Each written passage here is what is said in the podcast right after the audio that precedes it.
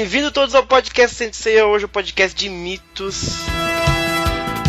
Hoje quem vai nos levar pra Grécia Antiga não é a Danda, é o Brunão. Brunão, está preparado para segurar a bronca? Tô preparado para segurar a bronca, eu acho, né? Vamos ver. eu acho. Então, vamos então voltar à Grécia Antiga com a presença ilustre pela primeira vez no podcast de mitos do Alan. E aí, Alan? E aí, pessoal, tudo bem? Preparado para voltar no tempo, Alan? Ah, sim, com certeza. Seja bem-vindo. Seja bem-vindo à Grécia Antiga, Alan. Valeu, valeu.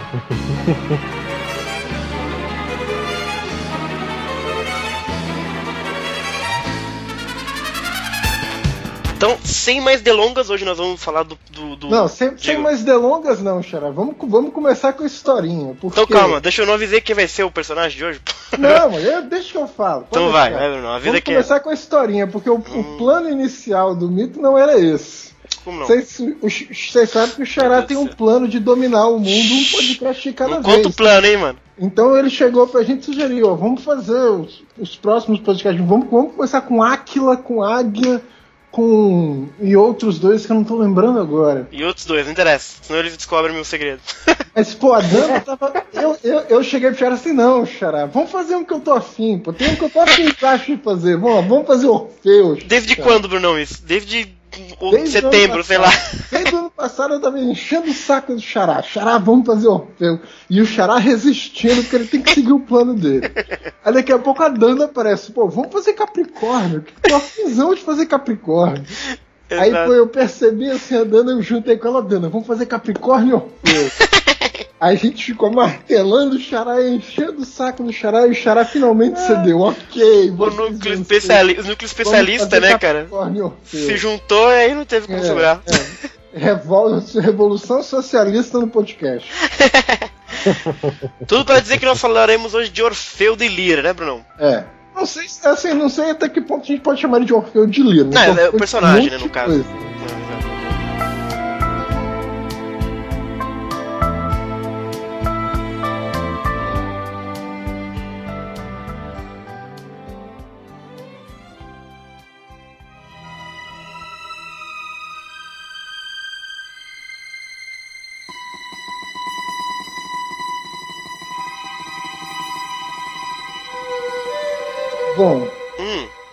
Cara, um dos motivos que me fez insistir, a gente falar muito, a gente. Eu, eu insisti muito pra gente falar de Orfeu, é que, de certa forma, Orfeu foi o cara que começou essa brincadeira toda de conversar sobre os deuses, de conversar sobre constelação.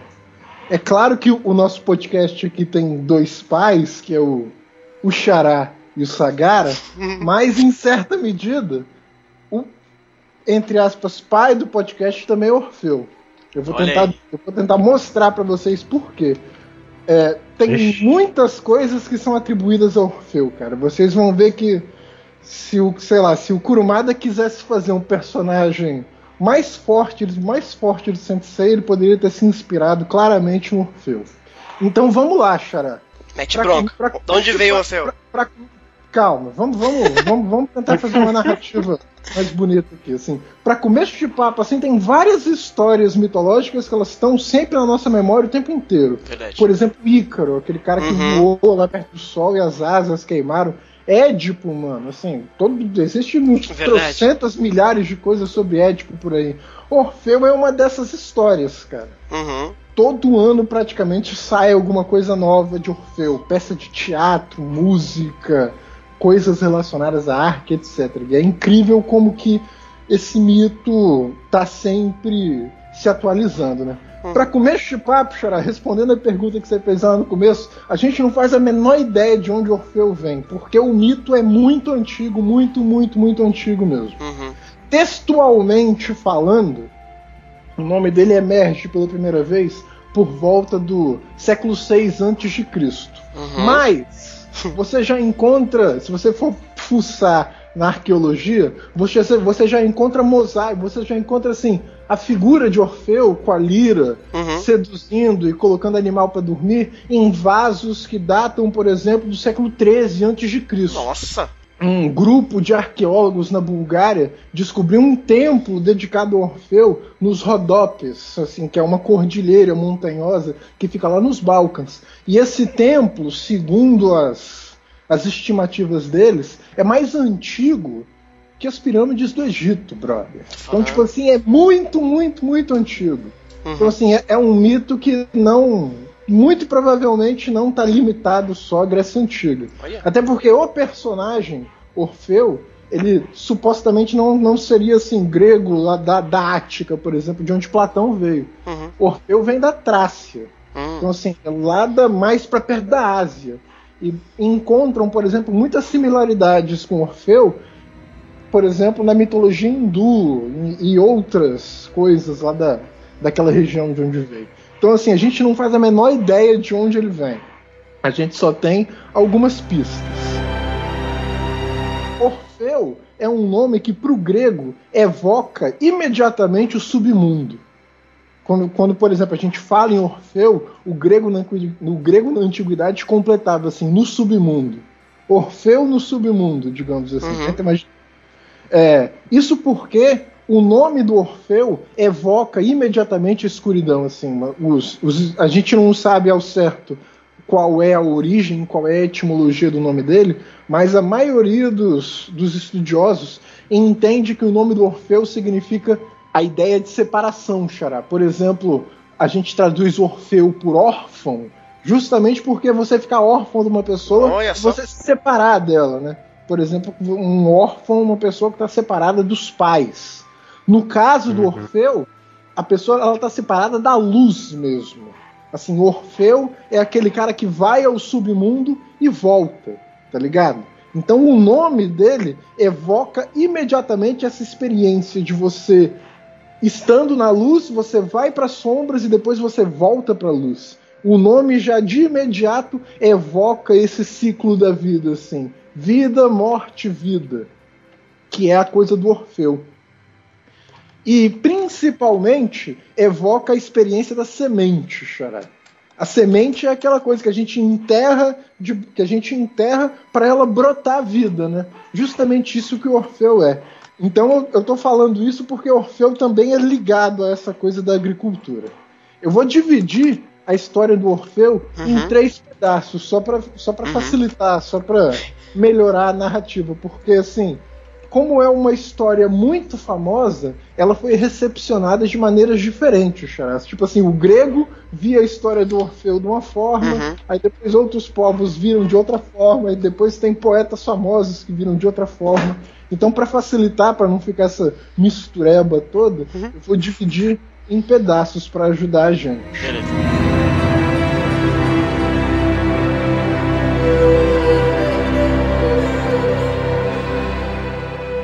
Então, assim, é, a primeira história do Orfeu assim, é, é lá entre os gregos. É, primeiro, assim, a mãe de Orfeu é Calíope. Calíope. É, uma, é uma musa das, uhum. das canções épicas.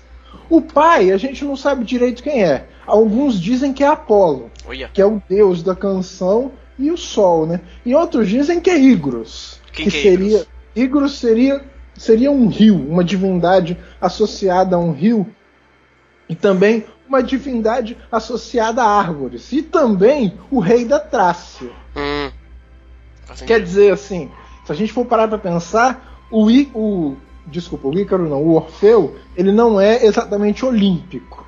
Tipo assim, uhum. assim, na família dele só o Apolo seria olímpico, né? Então assim, na melhor das hipóteses, Orfeu seria tipo um semideus. Uhum ele é visto como uma espécie de xamã, como um sacerdote que tem poderes mágicos. Entre esses poderes está a habilidade dele falar com animais, a habilidade dele voar Nossa. e a habilidade dele, dele entrar debaixo da terra. Entrar debaixo da terra, leia-se, ir ao submundo e permanecer vivo. Então ele já tinha essa habilidade mesmo antes dos acontecimentos? Uhum. Sim. Vocês sabem que em Saint Seiya, entre os humanos, a manifestação suprema de Cosmo até agora, se a gente não, se a gente, claro, excetuando o Ômega, porque o Ômega introduz a história do Ômega e tal, mas a manifestação suprema de Cosmo entre humanos é o quê? É você hum. ter a capacidade de ir ao submundo vivo, ou que isso é o tal oitavo sentido, né? Ó, uhum. Orfeu, então, desde o começo já manifesta isso. Hum, interessante. Boa. É. Então, assim, é, a casa do Orfeu seria a Trácia, uhum. que fica né, naquela cordilheira dos Rodópes que eu mencionei lá no começo. Uhum. Da, daquele templo que eles encontraram. Aquela região, por acaso, ela é chamada as Montanhas de Orfeu. E a população que vive lá, pô, batiza rua com Orfeu, com o nome do Orfeu. Legal. Batiza hotel com o nome do Orfeu, assim, porque eles entendem que o Orfeu ainda tá por lá, entendeu? Entendi. Assim, os caras, os caras realmente acreditam que o Orfeu ainda tá por lá.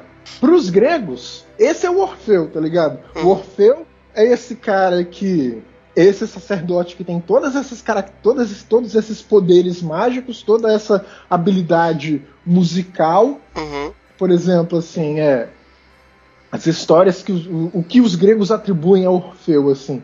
Primeiro, Orfeu foi o cara que criou a teologia entre os gregos. Então, assim, o primeiro cara que criou um discurso organizado para falar sobre os deuses foi Orfeu. Uhum. Então, assim, não, não existiria Sensei sem Orfeu.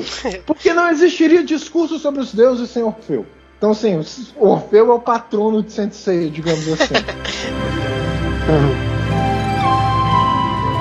Atribuem ao Orfeu a invenção do alfabeto, Xará. É mesmo?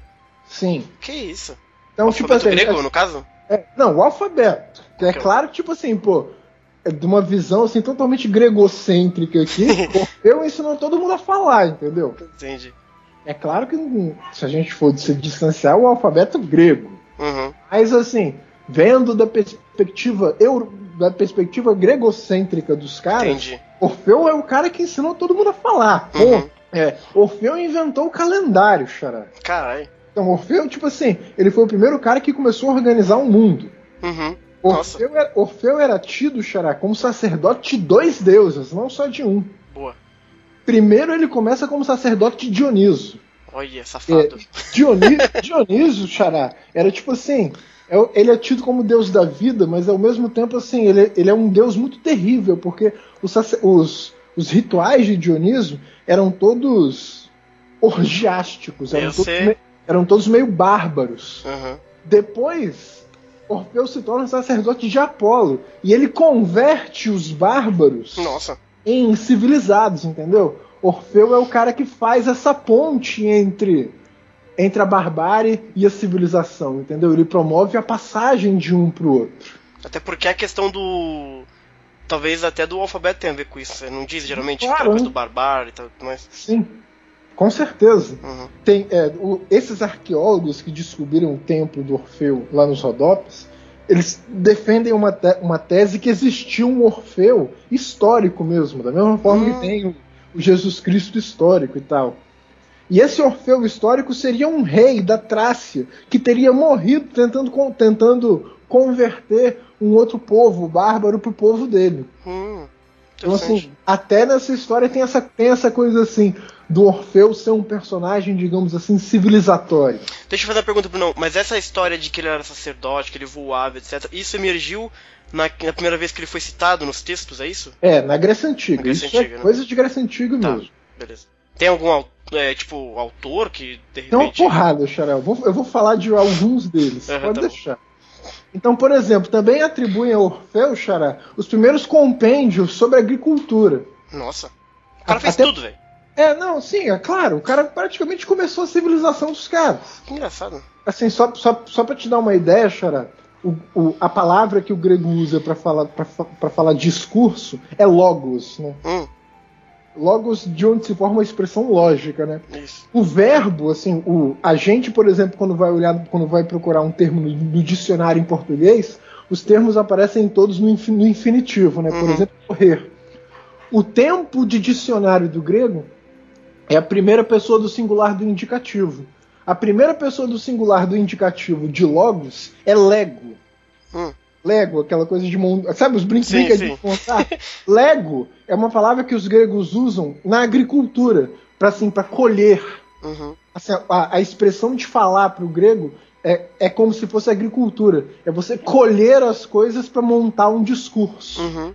Então, tipo assim, é Orfeu é um deus ligado às plantas, ligado à agricultura. A linguagem é uma experiência também ligada à agricultura para o grego. Para ver como que as coisas estão ligadas. também atribuem a Orfeu, finalmente, assim, os primeiros estudos sobre a natureza e sobre assim os nomes dos deuses e os nomes das estrelas. Caralho. Então, tipo assim, é, sem Orfeu não teria Sensei, sem Orfeu Engraçado. não teria podcast. Eu não fazia ideia dessa parte do, do mito de Orfeu. Eu achei que ele só fosse o cara da arpinha mesmo. pois é. Engraçado. Mas por que será que é isso, Bruno? Porque só ficou famoso realmente a história eu, eu, trágica a dele. A gente né? vai entender por quê. A gente vai entender por quê.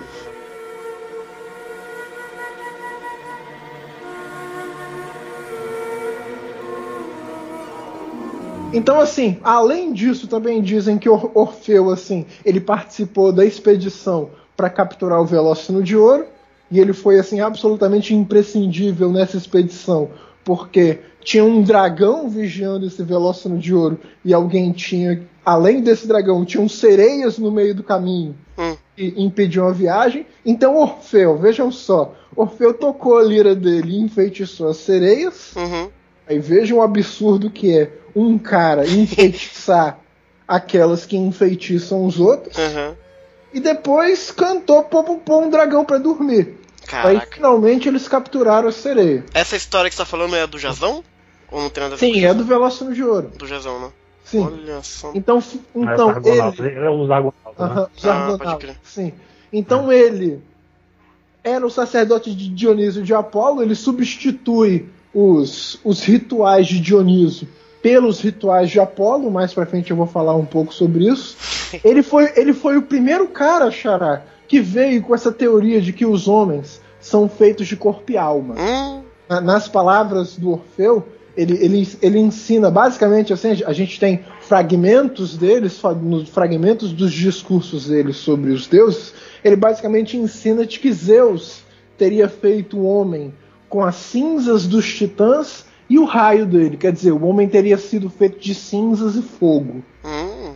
Então ele foi o primeiro cara que fez esse discurso mesmo de que homens são feitos de corpo e alma. Pô. Então isso sem, quer dizer, sem Orfeu, a gente não teria metade da, da tradição filosófica do, de, do Ocidente inteiro.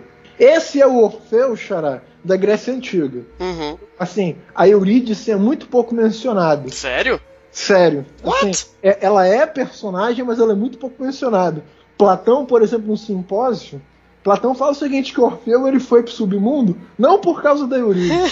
ele foi só para ver se ele conseguia sobreviver lá. Ah, Maria. Então, por exemplo, o Hades até acha assim, porra, que escroto, né? Então ele, ele pune o Orfeu. Sabe como é que o Hades pune o Orfeu? É. Ele dá uma Eurídice falsa para ele. Ele dá uma aparição da, Eurídice uhum. pra ele. Fala, uma, uma, uma boneca de. Uma boneca Deus. inflável do. A boneca é feita de nuvem. Então, então, vejam só, assim, ó. É, esse, é o, esse é o Orfeu da Grécia Antiga. O Orfeu clássico, Bruno. É, o Orfeu clássico. O Orfeu que todo mundo conhece, Xará, é. ele, é, ele é mais ou menos assim, entre aspas, criado ah. na época do Império Romano. Tô chocado, Bruno. Por Ovídio e, e Virgílio.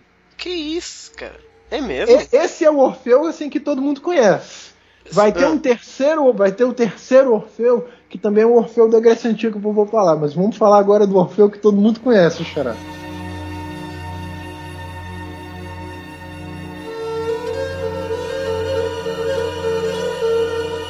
É, a história clássica do Orfeu. Não, peraí, que... só uma dúvida antes de você entrar pois nisso. Não, Xará. Então a história da Eurídice na Grécia Antiga não tinha nada a ver. É, não era tão forte assim. O grego tava pouco se lixando pra Caraca, ela. mano. Então vai, segue, segue, segue adiante. É, é, ela só começa a ficar famosa hum.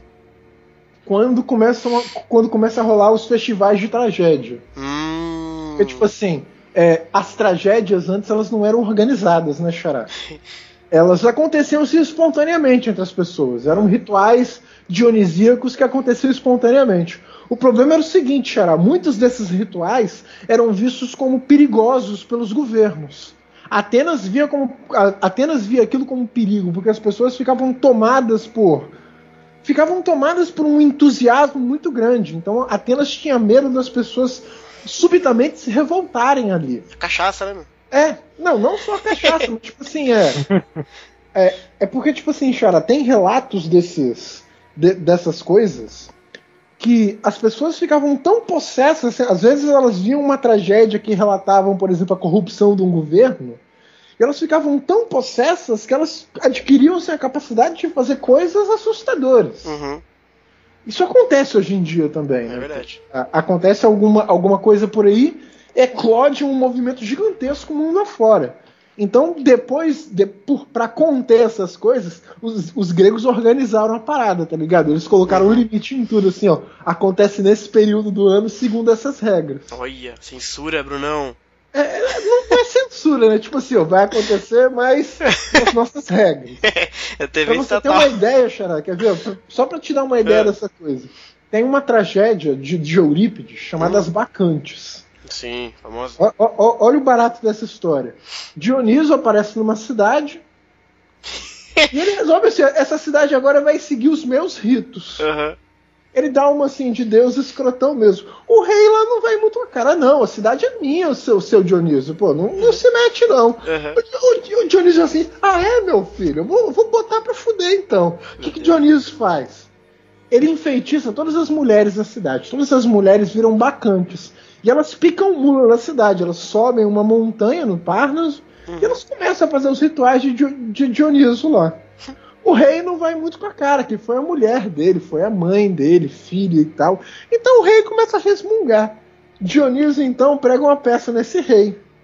Ele faz o rei acreditar que ele também, que ele, rei, também é uma bacante. Meu Deus. Hum, Então o rei se veste de mulher Uhum. e sobe a montanha. No caminho todo mundo ri da cara do rei, porque todo mundo vê lá o rei vestido de mulher, todo mundo rindo da cara do rei. O rei chega lá em cima, as mulheres que estão lá olham pro rei e acham que o rei é um carneiro. Meu Deus. Então todo mundo começa a perseguir o carneiro para destroçar o cara. O rei sobe em cima de uma árvore para se proteger. As mulheres elas se elas rodeiam a árvore, agarram, agarram a árvore e no muque desenraizam a árvore. Nossa, mano. Desce o rei, elas destroçam o rei em um monte de pedaços, carregam a cabeça do rei em procissão de volta para a cidade. E continua assim, isso se repete em todas as outras cidades, tá ligado? Entendi. Então isso é pra mostrar como que Dioniso, assim, mesmo que ele seja o deus da vida, ele também é um deus terrível, também é um deus Uhum. assustador. Aí começaram a sair outras tragédias. Uhum. Entre essas tragédias, pô, essa tá perdida pra gente, tem a de Orfeu. Hum. Que aí depois Como assim ela tá perdida? a gente não tem Não mais tem referência dela, a gente não tem texto escrito, a gente, não- a gente só tem relatos. Uhum. Aí isso chega em Ovídio. Ovídio, Ovídio e Virgílio dão uma versão dessa história de Orfeu. E essa história seria que ele teria uma mulher chamada Eurídice, que ele estava perdidamente apaixonado por ela. Mas aí no caso ele seria um homem normal, não seria um sacerdote Não, fodão. continua sendo o É mesmo? Que a gente conhece. Ah, tá, Orfeu o fodão. Tá. O cara. O cara. Ele perdidamente apaixonado pela Eurídice, só que ela morre no casamento, Xará. Ela mora no casamento? No casamento, durante as danças que estavam assim celebrando Meu Deus. o casamento, antes que eles pudessem consumar o amor que eles tinham um pelo Uhum. outro. Morre do que, Bruno? Mor- Mordida de cobra, Xará. Mordi de cobra. Por Eita. é. causa disso, Xará, é, tem pessoas que fazem comparações entre Orfeu e Eurídice Hum. com Adão e Eva. Hum. Se você for pensar, Nunca o Adão, pensado ele, o Adão, ele cai do paraíso, Hum. quer dizer, ele entre aspas vai pro Ah. submundo depois que a mulher dele é, é entre aspas, picada pela Entendi. serpente. Quer dizer, depois que a mulher dá ouvidos à serpente lá. Então muita gente faz essa Ó. comparação entre Adão e Eva e Orfeu e Eurídice. Uhum. Mais pra frente eu vou falar que Orfeu é importante até pro cristianismo. Hum. Mas enfim.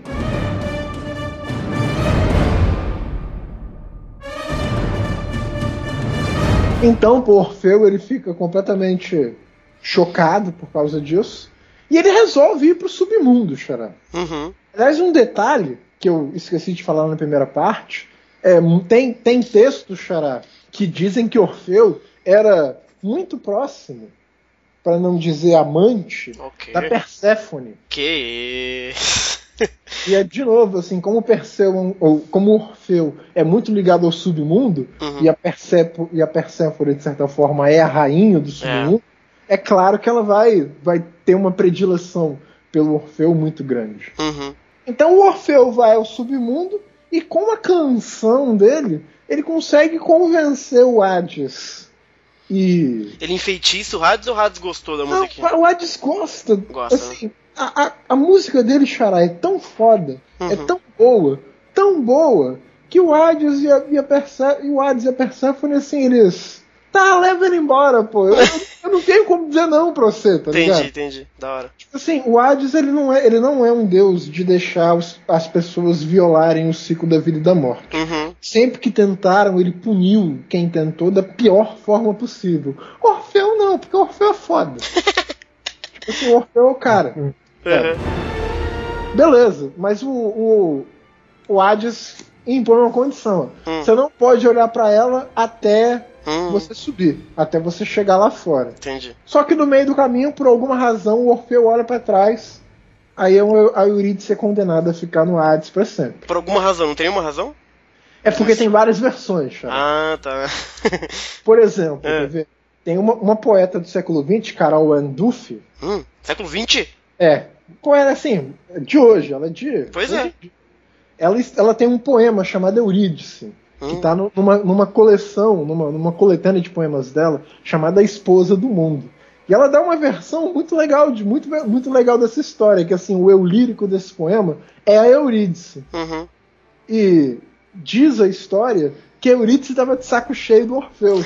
Então ela queria dar um jeito de se livrar do Orfeu e de ficar no submundo mesmo. Uhum. Então, e, então ela contando a história assim: imagina você no submundo achando que você está seguro achando que você vai estar segura daquele tipo de homem que fica te seguindo o tempo todo. Stalker, né?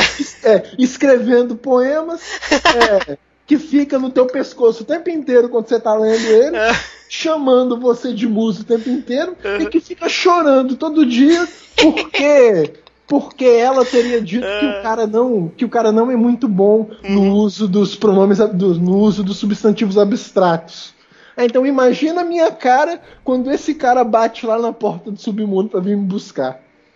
Aí o que, o que, que a Eurídice faz? É. O Orfeu olhar para ela, ela diz o seguinte, pô, ah, Orfeu, o seu poema é uma obra de arte, eu queria, eu adoraria ouvir ele de novo.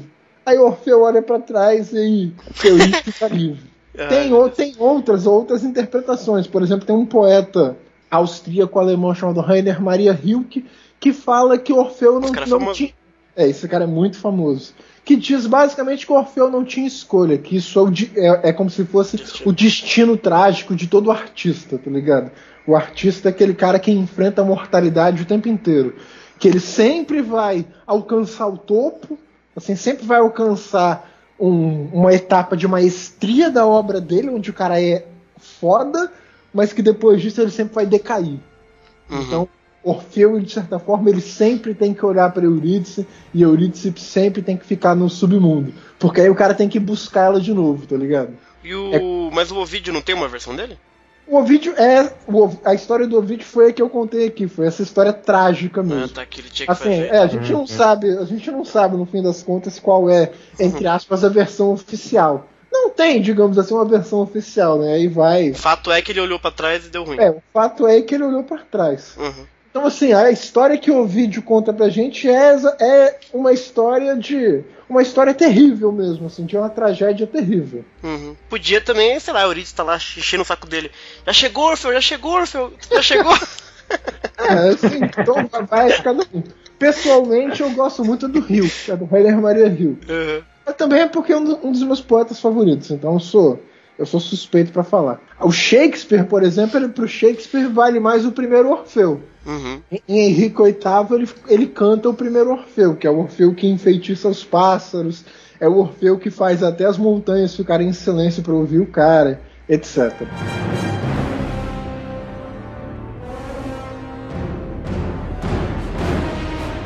Uhum. Aí depois disso, Xará, o Orfeu morre. A gente chega no terceiro. Ele Orfeu. morre? Como assim ele morre? A gente chega no terceiro Orfeu. Ih, rapaz. Calma, ele sai do, do inferno, ele, ele, é, ele fica ele lá. sai do submundo vivo. Tá. Então, assim, oit, oitavo sentido, pô. Orfeu é. Foi e voltou. Foi e voltou. então a gente chega, é, Xará. Perdeu Eurídice, lá e aí resolveu voltar. Hum. É, deixa é. eu lá, não. Então chega agora o terceiro Orfeu também, também que é um Orfeu importante para os gregos em geral. Hum. Depois que ele perde Eurídice, Charada, é de se imaginar que o cara fica assim, o cara fica muito triste, né? Chateado.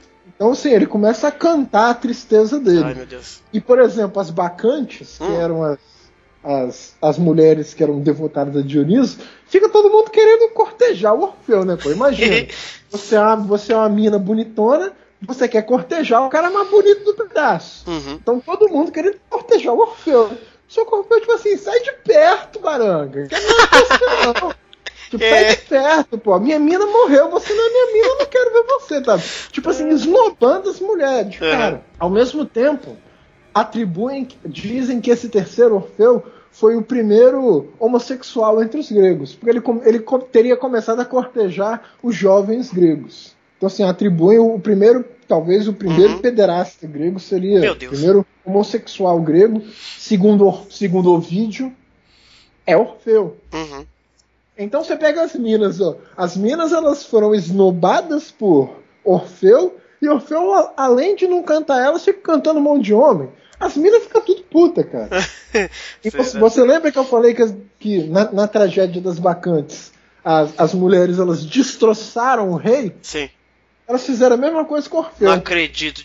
Sério? Mo- Montou assim um montinho em cima do Orfeu, com as Que mãos isso, nuas, velho? Rasgaram o Orfeu num monte de pedaços. O maior ataque Só- do recalque da história, velho. Só sobraram duas coisas de Orfeu. Hum. Sobrou a cabeça e sobrou a lira. Caceta. Como a cabeça e a lira, Xará, elas caíram no mar e elas foram para a região da Trácia. Não, desculpa. É, elas foram para elas foram basicamente do rio para outros lugares da Grécia. Pararam lá em Lesbos. Uhum. E de lá dizem que a lira e a cabeça de Orfeu continuaram a fazer arte. E que seria por causa disso que Lesbos é uma ilha muito importante para os artistas.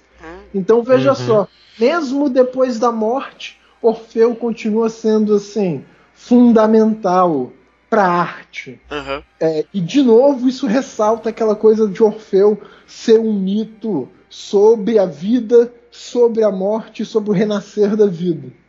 Caraca. Mas essa versão da morte dele é a versão da Grécia Antiga ou é, a É, versão. isso, é, isso é Grécia Grécia Antiga já. Então, então, recapitulando, ele voltou, não queria nada com ninguém, as mulheres ficaram putas e mataram ele, basicamente. Sim. Que destruíram, loucura, e velho. destruíram o cara.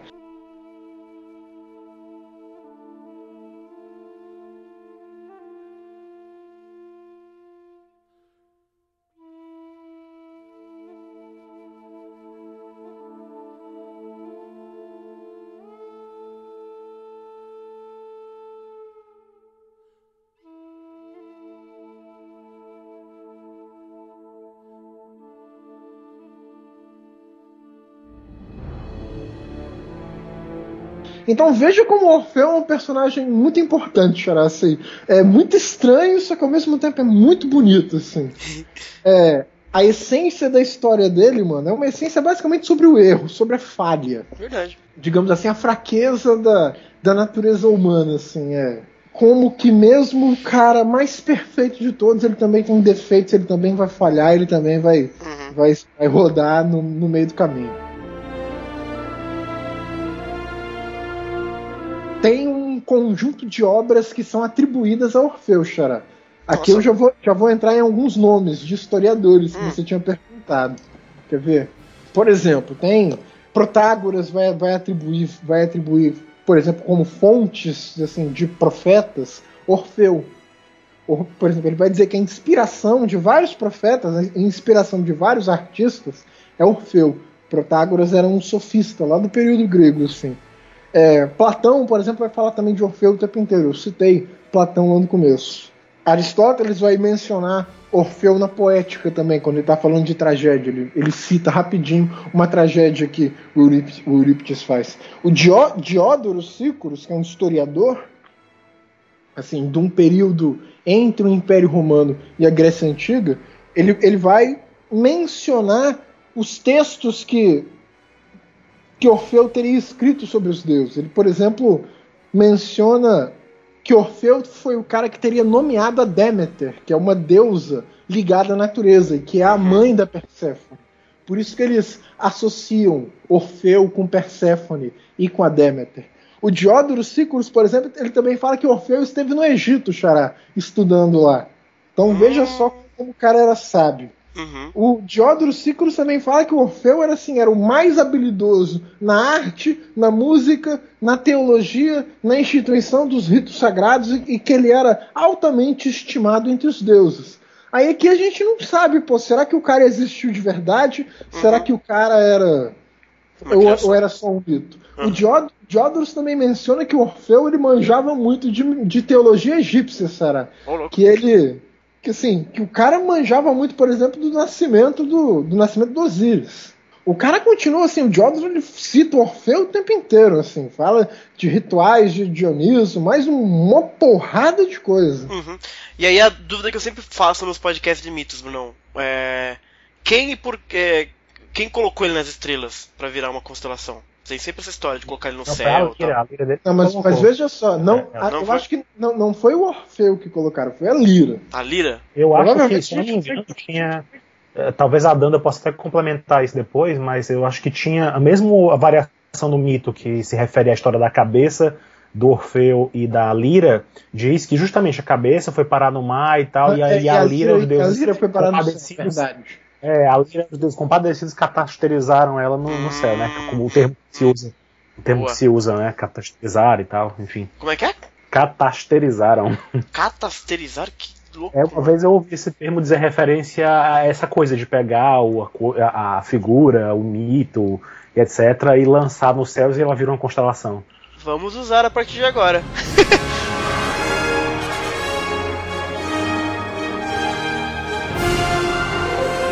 para continuar a brincadeira, Xará. A, a, a, gente, a, gente, sabe muito é. pouco sobre a poesia que o Orfeu escreveu. Uhum. aparentemente ele escrevia em hexametros, que eu não sei, não sei exatamente o que, é isso, mas quem manja de letras é, provavelmente uma... vai saber. A música dele desaparece, desapareceu completamente. Hum? Assim, os, os, os, estudiosos imaginam que a música dele seria um pouco parecida com a música que o pessoal da Índia na antiguidade fazia. Uhum. E a gente tem alguns fragmentos da teologia dele, Xarava. Assim, a teologia dele inspirou o Pitágoras e o Platão. E eu confesso que eu tenho assim um, um temor de estudar isso que é muito difícil. Tá? No Platão, isso está concentrado num texto chamado Timeu, que é assim, que é, provavelmente é o texto mais punk do Platão. Uhum. Que até hoje eu não criei coragem para ler. Brunão, um dia que, eu vou criar coragem para ler. Tem que despertar esse araia chique e descer pro Platão, Brunão. Mas é, é, é, sério, é muito punk, cara. É muito, muito punk mesmo. Queima esse cosmo, Brunão. É, as, as manifestações artísticas chorar da época são todas todas assim ligadas a essa coisa de mostrar assim é, todas usam Orfeu como inspirador assim os uhum. artistas eles acreditavam que eles estavam assim tentando criar a arte deles segundo o mesmo processo do Orfeu. Uhum. Assim, Shakespeare, Bacon, Marcílio Ficino, assim, vários artistas fizeram isso. Finalmente, a gente chega em uma figura assim que é decisiva também para entender essa coisa do Orfeu, que é o Nietzsche. Ô louco. Porque o Nietzsche foi um cara que trouxe um, um entendimento para a tragédia grega, é que ele entende que a, que a arte grega em geral é dividida em duas potências que é uma ligada a Dioniso e uma ligada a Apolo, que são assim os dois deuses que o que o que o Orfeu representa, né? Uhum. O Dioniso seria uma potência, digamos assim, uma coisa mais orgiástica, uma coisa uma, uma, uma expressão de arte onde, vo, onde, a sua, onde você perde a sua individualidade e, se vo, e você se reúne com todo mundo numa, numa experiência de unidade.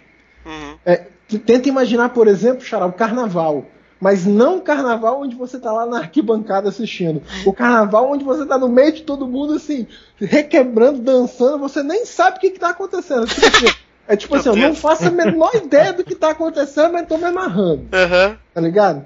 Eu, assim, eu não, não sou muito de carnaval. eu já experimentei isso, Xará, jogando bola. Eu já experimentei isso no show do, do às rock. Vezes, às vezes você tá jogando bola assim, você tem aquela experiência assim de time, tá ligado? Tipo assim, ó. Uhum se jogar a bola lá, o maluco vai cruzar para mim, eu mato, tá ligado? Eu mato dentro do gol. Tipo assim, você não é só. Não são só. On, não, é, não é só assim um somatório de 11 pessoas formando um time, tá ligado? É um time inteiro. Uhum. Isso seria o Dionisíaco pro, pro grego. O Apolíneo é o contrário. O Apolíneo é tipo individualização, separação, sobriedade e ordem.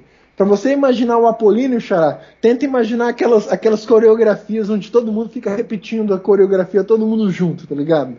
Isso seria o Apolíneo pro grego. Nas tragédias, por exemplo, algumas rolava isso. Outras tragédias rolava experiência dionisíaca mesmo. Então Nietzsche entendia assim que a arte do grego ela se dividia em períodos. Ela ficava sempre, sempre alternando entre uma etapa dionisíaca e uma, e uma etapa apolínea, assim, mas no fim das contas tudo era uma, digamos assim, faceta do Orfeu. Uhum. E aí, Bruno, a pergunta que eu tenho é, é, é, até um pouco, não sei se é muito relacionada, mas tem um outro personagem que é bem parecido com ele, que é o Morfeu. Tem a ver? Na verdade, o Morfeu é um personagem do submundo, Xará, associado ao sono. Não tem nada a ver com o Orfeu. Não tem muito a, não tem muito a ver mesmo. Associado ao sono, associada à, capacidade de mudar formas, assim. Entendi, então... É, então associado, assim. Finalmente, ah. o Orfeu é muito importante assim, para a etapa inicial do cristianismo. Okay. Porque, porque veja só, em Jerusalém hum. tem tumbas onde você encontra, por exemplo, a imagem de Jesus tocando lira. Olha! Tem outras tumbas onde você encontra imagens de Orfeu recitando o Sermão da Montanha. Hum. E se você for parar para pensar, a imagem do a imagem de Jesus e a imagem de Orfeu de certa forma é um pouco parecido, no sentido de que caras que são mortos para depois ressuscitar de certa forma, etc. Isso chega assim a tal, a semelhança chega a tal ponto que e chega um momento que os caras precisam invocar um concílio para diferenciar os dois, tá ligado? Tipo assim, ó, esse aqui é Jesus, esse aqui é Orfeu, não misturem, porque senão vocês são. Vocês vão estar cometendo blasfêmia, etc, etc, etc. Então, assim, é muito similar, muito similar mesmo.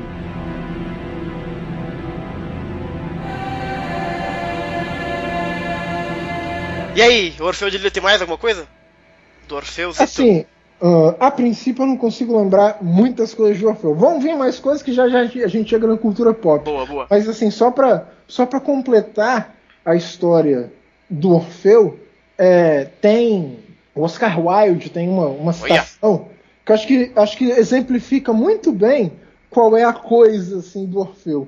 O Oscar Wilde falando assim que todo homem mata a coisa que ele mais ama, tá ligado? Acho que isso é a, a personificação uhum uh, uma frase que personifica muito bem o que é o Orfeu. Boa. Acho que do mito do Orfeu, acho que eu consegui cobrir quais são as três principais versões. Tem só uma coisinha para terminar, aí, aí, teria o Orfeu, o Orfeu histórico que eu mencionei. É que ah. eles, eles, mencionam que talvez assim, esses arqueólogos búlgaros, eles vão falar que eles têm evidências para acreditar que o Orfeu histórico seria um rei da Trácia do de século XX a.C., que ele tentou fazer paz entre tribos que viviam em guerra naquela região e que ele falhou e morreu no processo. Esse seria uhum. o Orfeu histórico. E a tumba dele fica numa região lá dos Rodopes, na, em mais ou menos assim, na região dos Balcãs gregos. Uhum. Boa, Brunão. É, o mito de Orfeu, engraçado, o mito de Orfeu realmente eu só conhecia a parte da Eurídice. Pra dizer bem a verdade, eu conhecia bastante o mito de Orfeu por causa de Cavaleiros. Mas eu então não sabia nada dessa história de sacerdote, que ele viajava, que ele participou do, dos Argonautas, por exemplo, uma parada louca. É, mas é um mito bastante famoso mesmo, né? Ele é um dos mais mencionados, assim. Todo mundo sempre tem essa questão da, da música, da lira dele e tal, etc. Bem interessante, né, Alan? O que você acha do mito de Orfeu? Não, é, com certeza tem muita, tem muita a gente vê mesmo em Sensei muita referência a tudo isso que, que o Brunão relatou, assim, uhum. em linhas gerais, a gente acaba vendo de um jeito ou de outro é. expressado, né? Em Sensei, do que a gente vê, seja do Orfeus do filme da Ares, é. seja como do Orfe do, do, da saga de Hades, né? Que são dois personagens diferentes. Uhum. Né? É, enquanto o Bruno ia falando, realmente eu ia pensando, nossa, olha só essa coisinha, como tem a ver e tal, etc. Então, e, é um e por acaso, Xará, assim, tem, tem outras mitologias, tem outras, outras experiências de outros povos que são muito parecidas com o do Orfeu. É, vou, vou mostrar para vocês daqui a pouco o negócio, voodoo, o negócio do voodoo. Ah, o que, que é esse voodoo? Você falou que ia trazer é, vou, meu boneco? Vou, vou, trazer daqui a pouco. E tem, daqui também, a pouco. Um, e, e, tem também um mito japonês, que é ah. o mito da criação do Japão, pô, dos dois deuses que criaram o Japão, que é Izanagi e Izanami, que também é muito parecido. Hum. Se a gente fosse contar a história, a gente fica muito parecido. Quer que eu conte? Conta aí. É porque basicamente assim, dois deuses que criaram o Japão, Izanagi e Izanami, tiveram uma porrada de filho. Cada filho, assim, por exemplo, ah, as ilhas, as montanhas e tal. Quando foi nascer o fogo, a mãe morreu, né? Porque o fogo é o fogo é o bicho, né? Então, pô, o Izanagi muito triste, pô, eu vou no submundo buscar minha mulher. Só que a mulher veio como assim, ó, só vem me buscar quando eu chamar, por favor. Ô louco. Ela, porque, não, eu, eu, tenho que estar bonita pra você vir me chamar, pra você vir me pegar, né, cara? Eu não quero que você me veja feio. Menina é uma vaidosa, né, pô? Tem que ser também, né, pô? Quem ia querer, na frente do amante, aparecer feio, né? O cara desobedeceu a mina, foi lá buscar, assim, chutando a porta, chutando a porta do submundo, né? Viu a mina lá com cheia dos buracos na pele, saindo minhoca, assim, cheia de excreção. Que, que é isso? Porque a mulher tá morta, né? Pô, a mulher ah, tá no submundo. A mulher fica furiosa, não perdoa o cara, que assim, vou quebrar você na porrada agora. O cara foge. Ele sai do submundo e coloca uma pedra no meio do caminho. A mulher fala assim, ó, por causa disso, todo dia eu vou matar 10 mil pessoas. Caraca! Só pra te castigar, só pra te punir. Uhum. Então o, o, cara falou assim: ah, então por causa disso, todo dia vão ah, nascer é. 10 mil e uma pessoas. Então, tipo Nossa. tipo assim, é um mito sobre a, sobre a, super, sobre a autossuperação, né? Sobre como, de certa forma, todo dia a vida precisa superar a morte. Que é, é, uhum. é, é, um, é um mito assim que também evoca tudo que o mito do Orfeu evoca. Eu lembro também vagamente assim do mito dos mitos em torno da lira também, né? Da, hum. da que a lira precede o, o, o, o, Orfeu, né? O mito de Orfeu de fato. Uhum. A lira ter sido uma invenção do, do próprio deus Hermes, né? Inclusive, se eu não me engano, tinha, tinha uma história de que ele tinha feito com o casco de uma tartaruga, que ele matou, e aí ele pegou os pedaços, e aí fez a lira e é tal, mesmo. e ele ofereceu depois pro Apolo, né? Uhum. Então, assim, tem essa, tem essa vertente aí. Talvez a, a Danda, enfim, venha acrescentar alguma coisa é, mais específica. É verdade. Mas o que eu sei. sei é, a lira, a lira é um instrumento muito é, relacionado ao Apolo, né? Ele tá sempre meio que desenhado com uma, com uma arpinha na, na mão, né? É, é verdade. Né? A, a, coisa que me, mesmo, mesmo que o Orfeu não tenha sido o cara que inventou a lira, uhum. o Orfeu foi o cara que inventou os metros, foi o cara que inventou a música e a poesia, tá ligado? Uhum. Então, tipo assim, a lira existia, mas não tinha quem, não tinha quem tocar, não tinha quem. não, não tinha o que fazer com fazer ela. Fazer barulho só. Então, por, o Apolo, por exemplo, dá a lira pro Orfeu. Uhum. Uhum. E de certo modo a lira ela é o.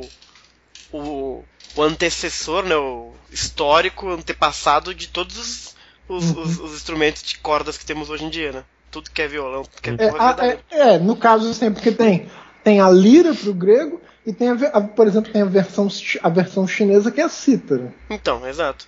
É, no caso, a, a lira seria um tipo particular de cítara. Uhum. Podemos passar pra cultura? O... Vambora. Vambora? Então Vamos cultura lá. pop.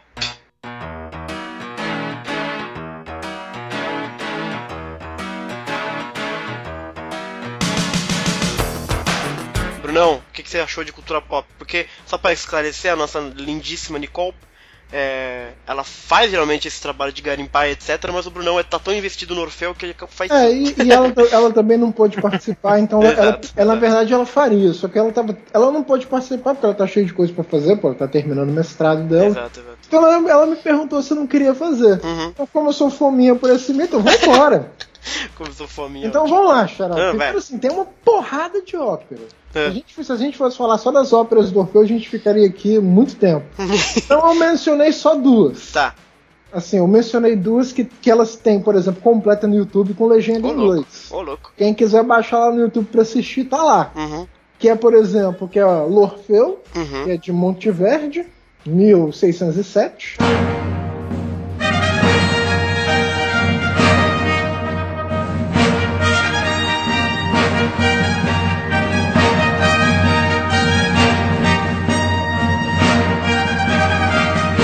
Também tem Orfeu e Eurídice, que é de 1792, que é, que é a obra do Gluck. Uhum.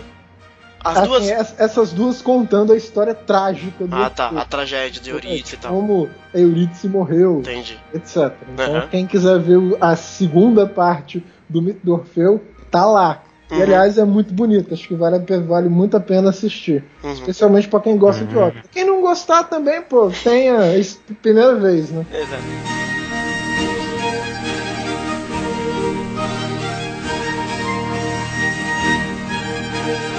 Peças de teatro também, Xará, deve hum. ter uma porrada também. Sim. Eu mencionei uma só que é importante para coisas que vão vir mais para frente em cultura pop, que é uma brasileira. Hum. De Vinícius de Moraes. Olha aí. De 1956. Uhum. Chamada Orfeu da Conceição. Olha aí. Mas daqui a pouco eu vou falar sobre ela. Tem uma peça de teatro também, Você acredita que eu participei de uma montagem de teatro? Conta aí então, Xará. Mas eu não fiz a porque assim, era uma montagem de teatro na escola sobre mitologia grega e tinham vários núcleos, né? Tinham várias historinhas sendo encenadas. Eu fiz a parte do. Ai, caraca. Do, do Perseu, óbvio. Eu fiz o Perseu. E aí tinha o núcleo do, do Hércules e tinha o núcleo do Orfeu também. então, é, uma, é, é, é, o tipo de coisa que realmente é. Esses mitos muito famosos. Cara, tem muita montagenzinha em escola, montagem profissional. É uma história muito famosa. Então veja só, Xará, hum. nos filmes. Vai. Tem também vários filmes. Eu, eu conheço um filme, Bruno. Citei aqui os mais importantes. Uhum. para mim. Por exemplo, tem um artista francês chamado Jean Cocteau, uhum. deve ser Jean Cocteau como pronuncia. Ah, deve ser. Ele, ele dirigiu três filmes sobre Orfeu, que a, gente, que a gente chama de trilogia órfica. Olha aí, velho. Entre 1930 e 1959. O Sangue do uhum. Poeta, Orfeu e o Testamento do Orfeu. Bonito, hein? Michel Camus, hum. ele dirigiu em 1959, inspirado na peça de, de Vinícius de Moraes, um filme chamado Orfeu Negro. Doido, hein? É, isso é muito legal, Charles, porque qual é a história desse filme? O Orson Welles, antes ah. do, antes do Michel Camus, ele estava fazendo um documentário no Brasil sobre as raízes comuns do samba e do voodoo. Nossa, mano. Só que veja só, Hollywood não ia muito com a cara do Orson Welles, porque ele fazia coisas assim contra o que era estabelecido em Hollywood. Uhum. E o governo brasileiro achava o Orson Welles muito perigoso, porque vocês sabem que o Orson Welles foi o cidadão Kane, né? Uhum. Colocava as pessoas para pensar, então o uhum. cara é perigoso, né? Então eles não deixaram o cara gravar o negócio dele no Brasil, vai embora. Vários anos depois, o Michel Camille, assim, ele fez o que o Orson Welles queria fazer, só que no formato de drama, assim, não um documentário, mas um drama. Ele fez uma, um filme chamado Orfeu Negro, uhum. onde ele basicamente conta a história de Orfeu, só que com um samba brasileiro. Então, por exemplo, tem uma mina que fica apaixonada por uma mina chamada Eurídice, que fica apaixonada por um cara Orfeu, uhum. tem a morte perseguindo ela no teatro, na peça. No meio da Santa ela tá fugindo da morte, ela fica embolada no mundo de fio, assim, tá tudo escuro. O Orfeu, desesperado, procurando ela, vai acende a luz. A menina ele, eletrocutada e morre. Né? Olha né? só. Então, assim, olha a ironia. O Orfeu quer encontrar a Eurídice de novo. Ela vai numa, ele vai numa roda de macumba, ele vai numa roda de voodoo. Caraca. O que, que é o voodoo, mano? Voodoo é um ritual orgiástico também, pô. É onde você fica dançando enlouquecidamente, é onde rola sacrifício de animal. Uhum. Isso tudo rolava em ritual dionisíaco, brother. É mesmo? E tudo é samba, mano. Assim, samba não é que negócio você fica na arquibancada assistindo, pô. É o que você vai, aquela dança circular onde você se perde, mano. Tipo uhum. assim, ó, não sei o que, que, eu tô fazendo aqui, mas foda-se, eu tô me amarrando. Uhum. Esse filme Orfeu Negro, cara, tipo assim, ganhou palma de ouro em Cannes, tá ligado? Caramba. Ganhou assim, foi premiadíssimo na época. E foi um filme mó avant-garde, assim, que praticamente o elenco todo era negro, assim, em 1959. Pois né? é. Tenta imaginar. Esse foi esse filme que. Eu acho que o protagonista era o Tony Garrido, era? Não, Não esse é o do brasileiro. Vamos chegar lá. esse, ah, tá. esse, esse foi um filme francês-holandês, Alan. De 59. Ah, tá, tá 59, é, velho? Caraca. 1959 inspirado nesse filme e também na peça ah, do de Moraes, o Cacá Diegues vai produzir em 1999 Orfeu, o um filme brasileiro hum, cujo protagonista ah, é o Tony Garrido. Pois é, o único que eu conheço. Não é tão ruim, é. e o filme não é tão ruim assim. É que o Tony Garrido é dose, né?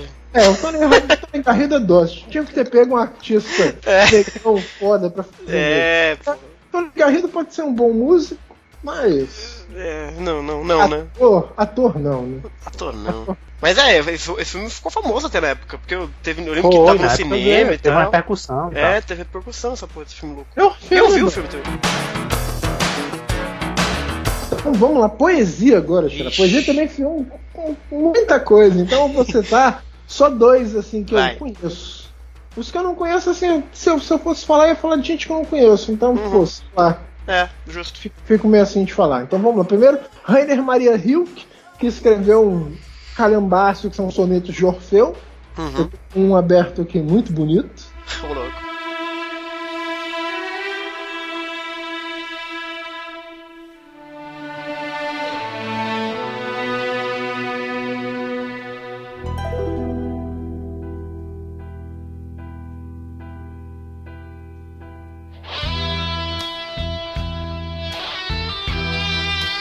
Um Deus pode, mas como erguer do sol, na estreita lira, o canto de uma vida?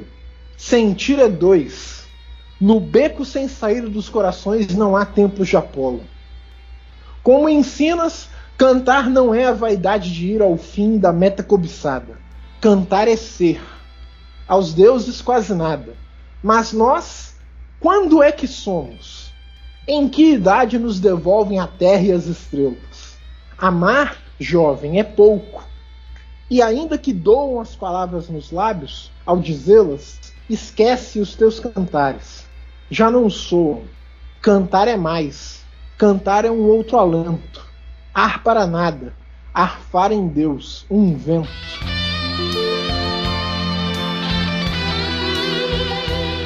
O Rio que escreveu uma uhum. porrada de poema uhum. Sobre sobre Orfeu. Uma porrada, uma porrada mesmo. E tem também a menina que eu falei lá que escreveu aquela história de Eurídice que é muito bacana. Uhum. Um take mais, digamos assim, feminista da história do Orfeu e Eurídice. muito bom, cara.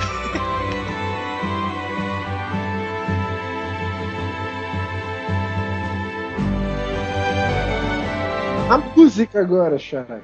É, tem um, um álbum chamado Metamorpho, Metamorpheus, ah. que é um álbum da carreira solo do Steve Hackett, que é um ex-guitarrista do Genesis, um maluco que tá no, no Hall da Fama do rock and roll. Uhum. E aí já disso... te faço a pergunta, Bruno, metamorfose também tem a ver com o nome de Orfeu? A palavra metamorfose? Não, não tem. Não isso, tem, é, isso é um jogo de palavras, porque metamorfose é uma coisa um pouco mais... Metamorfose evoca aquela coisa, uma mudança, mudança. de forma, né? É. Claro que uhum. para filosofia isso, deve, é uma putaria sinistra, só que eu não vou entrar no caso aqui, porque senão vai todo mundo pirar aqui. então tá bom. Mas enfim, Philip Glass também, também compôs coisas sobre Orfeu. Philip Glass é muito maneiro. Por favor, ouçam esse cara. Uhum.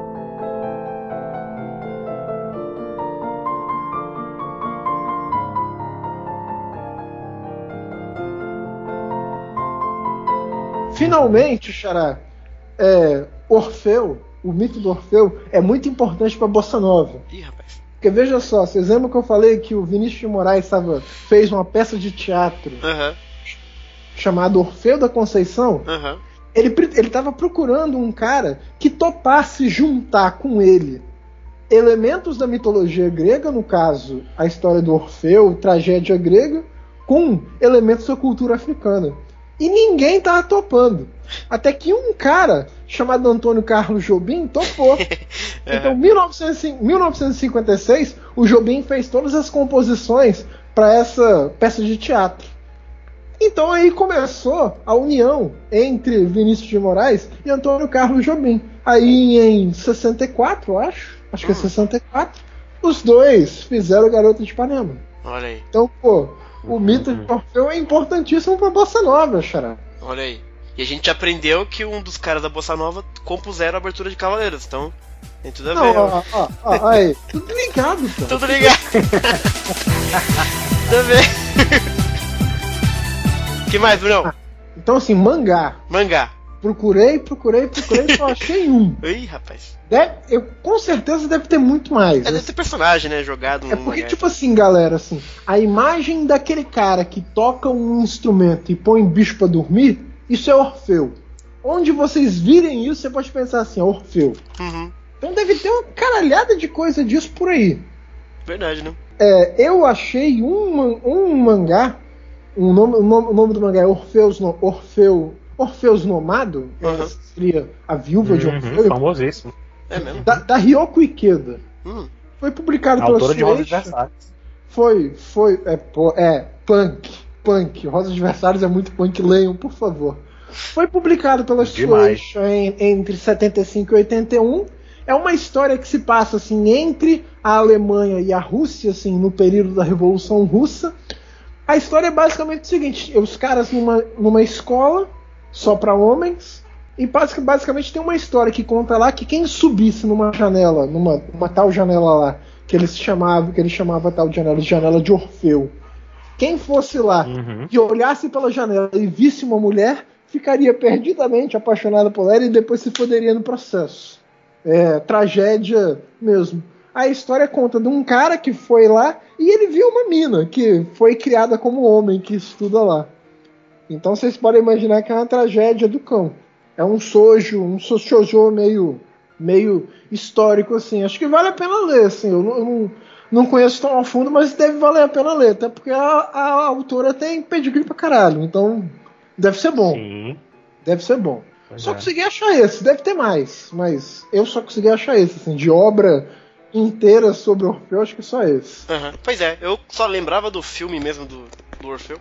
Mas é o que você falou, essa, esse arquétipo do cara que toca e é. põe as pessoas pra dormir deve ter uma porrada mesmo. Deve ter com certeza uma porrada. Uhum.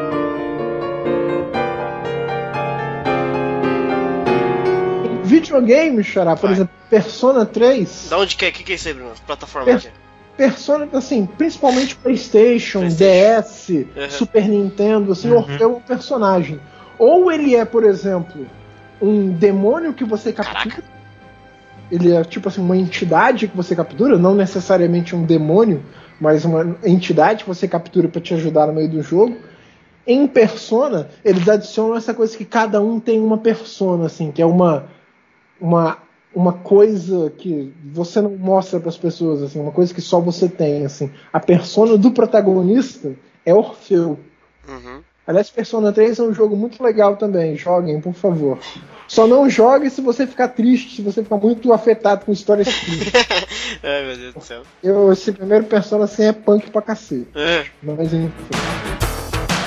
Eu lembro, eu lembro também daquele seriado antigo do, do Hércules, né? Que tinha ah. um Kevin Sorbo, né? Que ah. até gerou a China também e tal. Uhum. Enfim, Oi, eu lembro que lá o, o, o aparece também. É mesmo? Né? Aí eles adaptaram o, o, o Orfeu, é, eles adaptaram o Orfeu na história como se ele fosse um popstar da época da Grécia, sabe? Ai, meu Deus, genial. É, aí ele tinha as fãs e tal, que seguiam, que tinham shows e tal, e as fãs iam louca, loucas por ele, era uma coisa bem, bem doida. ai, ai. Eu acho que até no desenho da Disney também, do Hércules, tem o desenho da Disney que é, que é o filme, né? Uhum. E ele gerou uma de TV também que era. Estava passava antes do filme na juventude do Hércules, né? E acho que lá também tinha um, um Orfeu também. Boa.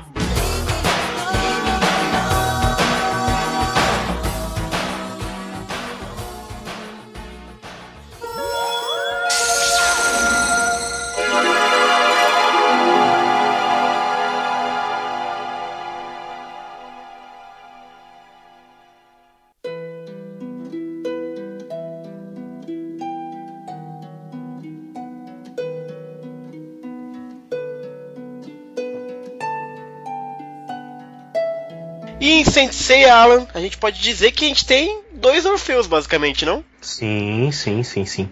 O, o, o Orfeus do filme, né, da uhum. Ares, que foi o primeiro filme de Sensei. Pois é. Que foi chamado na época simplesmente de Sensei Geki Joban, né? Que é uhum. simplesmente Sensei o filme, né? Olha que legal. Depois, o, quando em 2004 e tal, quando o filme foi para a versão DVD, uhum. o Urumada sugeriu que fosse acrescentado, na verdade de 2003 para 2004, não lembro agora exatamente o ano, mas enfim. É, o Kurumada sugeriu que adicionassem um título ao filme, né? Então ele virou Sensei Jashin Eris, né? Que é Sensei Eris, a deusa maligna, né? Então esse ficou o nome oficial do filme até então. No Brasil foi lançado como, você lembra? Era... No Brasil eles chamaram de no começo, eles chamavam, lá na época da, da, da dublagem da, da Gota Mágica, eles chamavam só de Saint Seiya. É, né? Só Saint...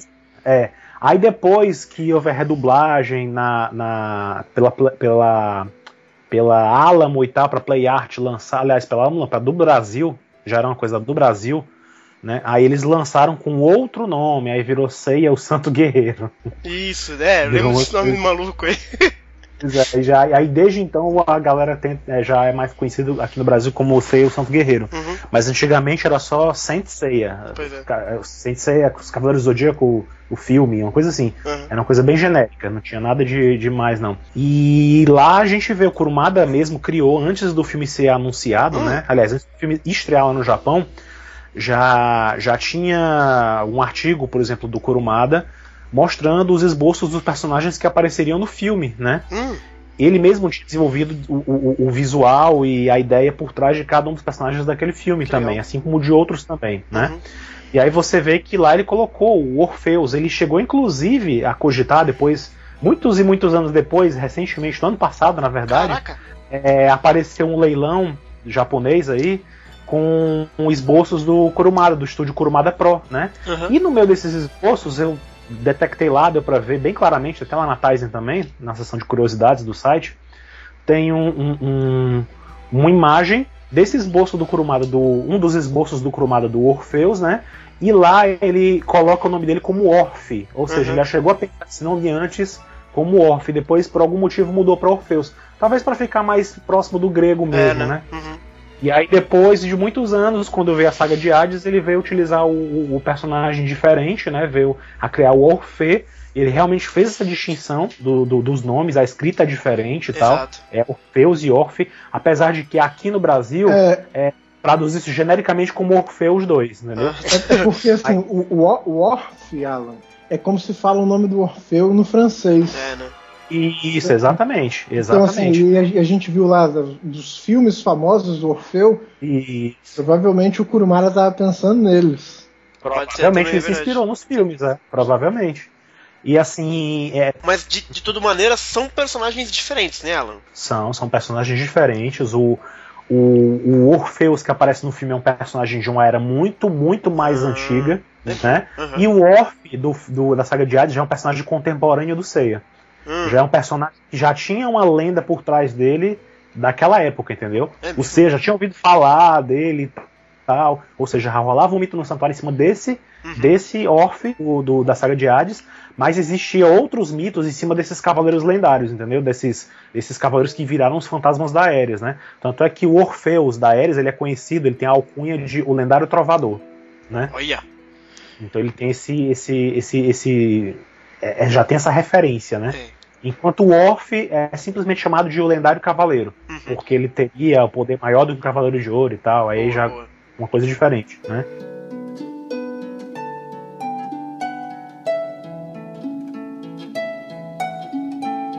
É, o musical da Ares chega a mostrar também, teve um musical em 2011 que trouxe o, o, o, o contexto do filme da, da Ares, né, para uma forma teatralizada música, com music, forma de musical e tal.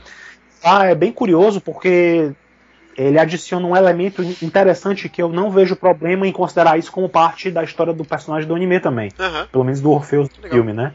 Que lá eles colocam, né, o, o, musical começa mesmo com uma cena do, do da Atena enfrentando a Ares no passado, né? Uhum. E, e, os cavaleiros que lutaram ao lado da Atena naquela época para selar a Ares na Maçã Dourada foram justamente os fantasmas. Porra, que legal, mano. Então, assim, o Orfeus já aparece naquela época, bem remota, como talvez, sei lá, talvez eles tenham sido a primeira geração de cavaleiros, de repente. Nossa, que legal, já, mano. A, era mitológica. Então, assim, você vê, inclusive, no musical, eles usam as armaduras bem estranhas, né? Porque são armaduras uhum. é, como adereços e tal, uma coisa bem exagerada. Mas nessa cena, nessa cena em que eles aparecem lutando ao lado da Atena, na, na antiga Atena, salão da Ares, eles estão com uma toga grega, entendeu? Vestido por cima da armadura. para mostrar que eles eram daquela época, bem entendeu? Bem antiga mesmo. mesmo. Pois é. Tipo, é tipo aquela parada do começo do mangá, é, falando isso de. Isso, exatamente. Porra, exatamente. Legal, por, isso, sim, por isso, eu particularmente eu não vejo problema em, em considerar esse elemento, apesar de ser uma coisa do musical, de considerar isso como parte da história do personagem do Orfeus. É eu legal, até é consigo. Legal né, considerar isso, porque faz sentido. Faz entendeu? sentido, é. e é muito legal de forma. É, é, até trágico, né? Porque aí depois ele é ressuscitado do outro lado, sabe? A Ares cuzona, vai gerar discórdia mesmo, trazendo os mesmos caras, tá ligado? Então, é legal, até canônico pra mim, Bruno.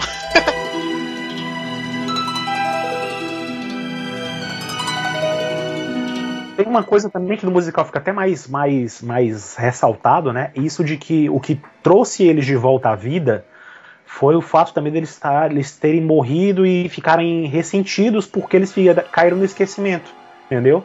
Hum. É como se eles não tivessem mais, sei lá, de reencarnado e etc e tal, e ficaram para sempre no esquecimento. Fizeram todo aquele sacrifício, fizeram aquela luta toda, e hoje em dia eles viraram só lendas e tal, e uhum. enfim. Tem um ressentimento por trás dos cavaleiros que, que lutam ao lado da Ares no filme, e no musical isso é mais claro. Né? Entendi. Mas assim, é, é, é, tem essa, essa, é, essa referência maior mesmo lá, né? Mas uma uhum. coisa, de repente, se liga com a outra e você pode também interpretar esse é. lado aí também, né? É uma boa história, cara, eu gosto. É, mas falando especificamente do Orfeus uh, de Lyra, do filme da Ares, né? A gente vê ele no, no, primeiro filme, de fato, ele é ressuscitado pelo poder da Ares. Ele começa lutando contra o Shun, né? Ele usa. É, acho que é a primeira vez que a gente vê um, um musicista, sabe? Um, um cavaleiro musicista. É, ele usa Lyra e tal. Prende o Shun de uma maneira bastante. Né? Quebrando tudo, quebrando o pescoço, quebrando tudo. E quem salva ele, obviamente, Brunão, nosso amiguinho Ikki aparece para salvar o irmão, usa o golpe fantasma contra ele e aparece uma imagem dele tocando lira, é, usando uma toguinha num ambiente que é super Grécia antiga com uns, umas estátuas no fundo, assim, sabe, um campo, umas pilastras e tal. E aí tudo pega fogo bizarramente, o corpo dele começa a pegar fogo muito. Só que como ele foi ressuscitado, ele alega que, né, o inferno para ele é, é sussa. Aí ele ataca o Ikki, que já viu aquele golpe antes.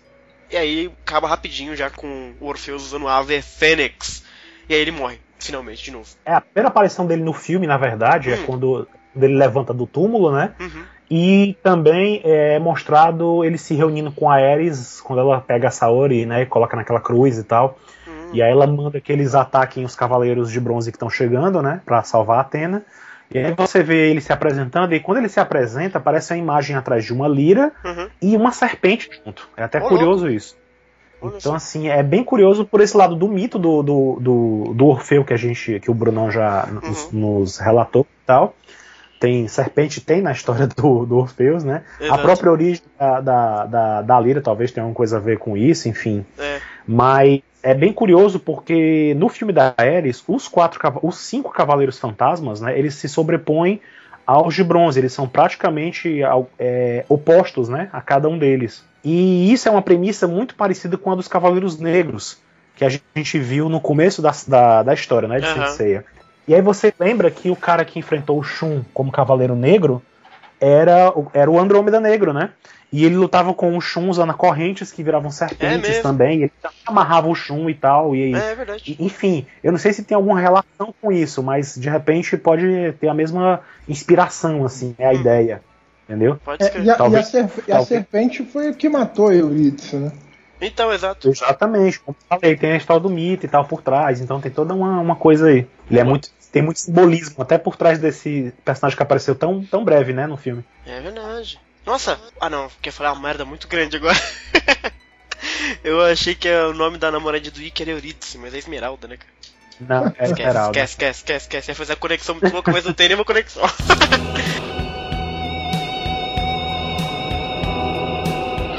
E aí, esse personagem do filme Orfeus de Lira, ele é curioso porque tem uma cena, eu fui rever só aquela, que é muito rápido a parte que ele aparece e ele luta contra o Wick. É tipo, uhum. muito rápido. Mas é engraçado que o Wick dá uma acusada nele assim, sabe? Porra, você voltou do inferno, não sei o que lá. E aí ele tem uma expressão meio tipo, como assim? Que cuzão que você tá falando isso? Então, talvez até teria mais desenvolvimento ali, não é só a questão dele ser mal, só a questão dele ser. Pois é. Sabe? E só que o Wick matou ele muito rápido para ele poder explicar. é bem duas, tem, duas, tem, outras, tem outras duas curiosidades grandes por trás desse personagem também, que eu abri agora. É, o dublador, né, o ator que fez o, o Orpheus no filme, era o Yuji Mitsuya, né? Que é o mesmo do, do, do Shaka, do Shaka de Virgem. Icha. Né? E ele enfrenta o Ikki, né? Enfrenta o Ikki e o Shun. É mesmo? E, e, Pois é, bem curioso. E ainda mais, ele repete o papel de um trovador em Asgard, que ele também dubla o Mimi. Ah, sério? Né? Dubla o Mimi também? Caraca. Pois é, dublou o Mimi também. E assim, você vê que também existem relatos, né, nos booklets do, do dos DVDs, eles uhum. trazem à tona uma história, uma história de, de inspiração dos guerreiros deuses, uhum. e comenta-se que o Mimi seria um cara, né, um guerreiro deus, apossado pelo espírito vingativo do Orfeus que Caralho, morreu no fim da era. Entendeu? Ia então, ser assim, louco demais isso, velho. É por isso por isso ele teria o mesmo golpe e tal, entendeu? Uhum. Essa era a inspiração. A história não foi utilizada, essa coisa toda não foi utilizada, mas o Mime acabou herdando os traços do Orfeus por causa disso, Bastante. inclusive o dublador. No Brasil, o dublador do Chakra não dublou outro cara também, famoso? No, no Incenseia? Ele não dublou Brasil... o Krishna, o Krishna, não foi? Foi, é, dublou o Krishna, Krishna também. Verdade. E ele dublou, na, na época da Gota Mágica, ele dublou até um dos Cavaleiros de Prata também. Ah, tá. Ele dublou o It também, ele dublou o It Meu também. Deus do céu. Até hoje ele dublou o It. Né? Uhum. A técnica, né, o golpe do Orfeus de Lira é o Requiem de cordas, Stringer Requiem, que é basicamente um golpe que ele toca e sai um monte de cordinha amarrando a pessoa, que eu acho bem bacana, na verdade, no filme fica só bem louco assim. Ouça meu acorde do descanso eterno. Meu requiem de cordas. É, na, na época que usaram esse, essa técnica no filme, é, dizem os relatos lá também do, do booklet do Movie Box e tal. Uhum. Eles ressaltam muito isso com aquele efeito das cordinhas atacando o, o, o Shun e o Ikki, né? Uhum. Era uma coisa muito revolucionária na época, era uma coisa assim, muito. Ó, oh, Uhum. Uma coisa assim muito legal de, de. E não era coisa assim simples, entendeu? Não, e é bem, é feito bem mesmo, é muito bem feito. É hoje, em que, é, em que ano o filme foi lançado mesmo? Foi 86. 86. Pode é. crer. Não, eu, eu, vi a cena aqui, é, é, é, é tem, tem peso, Brunão. Você que reclama de peso, o negócio tem peso, mano. O negócio já começa a quebrar todas as armaduras do Shun, assim, mano. É bem louco, mano. Pois é, lembrando que, lembrando que o filme, o filme se passou, esse filme da Ares, ele se encaixa. É, a produção dele foi ao longo da saga dos Cavaleiros de Prata. Então ele estreou no cinema no, no evento lá na, na, na Toei Manga Matsuri. Estreou na, mais ou menos na época em que os Cavaleiros estavam enfrentando os Cavaleiros de Prata, os últimos Cavaleiros de Prata, uhum. e aí apareceu o Aioli e tal, e toda, toda aquela coisa prévia okay. da, da, das 12 casas. Tem muita gente considera o filme como se fosse para encaixar e tal na história do anime, ele estaria ali logo após aquela história. Entendi. E por consideração em outros elementos, aí já é, isso é uma coisa pra gente falar na, na, no, no, especial do filme da Ares. Uhum. Mas enfim, eu já considero ele como algo depois das 12 casas, por outros motivos que a gente comenta depois no, no podcast do filme. Boa, boa.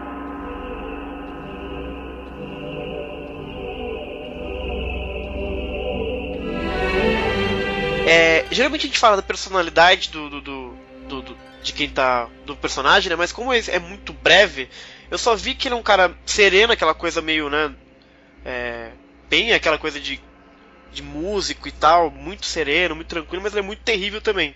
Então eu não vi muito mais disso também, da, da personalidade dele, não. Até porque teve muito pouco tempo de tela, né? Mas. Mas é. é pff, só vi isso também só corrigindo, uma coisa, o filme é de 87, na verdade. A 87. série começou em 86 o filme é 87, é. Ele luta contra o Shun, começa lá a ter bastante sucesso contra o Shun, e é cortar a cabeça dele, e aí luta contra o Ikki, o Ikki acaba com ele rapidinho usando o Ave Fênix. Que é uma animação bem legal também. Esse é o Orpheus de Lira do filme da Ares, Brunão. Você tem alguma memória dele? Muito pouco, porque ele aparece muito rápido também. Ele é muito rapidinho, né? Mas, mas ouvir essas curiosidades que o, Alan, que o Alan trouxe, especialmente que eles lutaram ao lado de Atena pra selar Ares na era clássica, isso eu achei mó legal. Também achei maneiro pra caralho. Mó legal. achei bem legal. Engraçado que quando no primeiro filme, é, tirando o Jaga, porque o Jaga era o mais fodão, o Orfeus era o que eu mais gostava, cara. Porque ele era o mais diferente. Porque até ali, como eu disse, não tinha ninguém que tocava a música e a pessoa ficava, sabe, encantada. Ou então esse uso diferente de corda, sabe? Até então eu não tinha visto isso em Cavaleiros. Então eu achei ele muito diferentão, é. cara. Eu achei bem legal. Até porque os outros são todos merda mesmo, né? É uma parada muito maneira nessa luta. É, é, é o, é o Orfeu falando que ó, o golpe fantasma não, não rolava nada. Porque como eu já tinha falado, o Orfeu é do submundo, mano. É, então, ele manda O Orfeu essa. é do submundo, então não vai adiantar nada. ele chega a falar, ele, o inferno é meu segundo lar, ele fala. Aí, Brunão, tudo a ver, cara. Claro, tudo a ver. Claro que, claro que o submundo não é o inferno, mas tudo é, bem. Ele falou. Eu não sei se no original era o inferno, mas na dublagem ficou o inferno.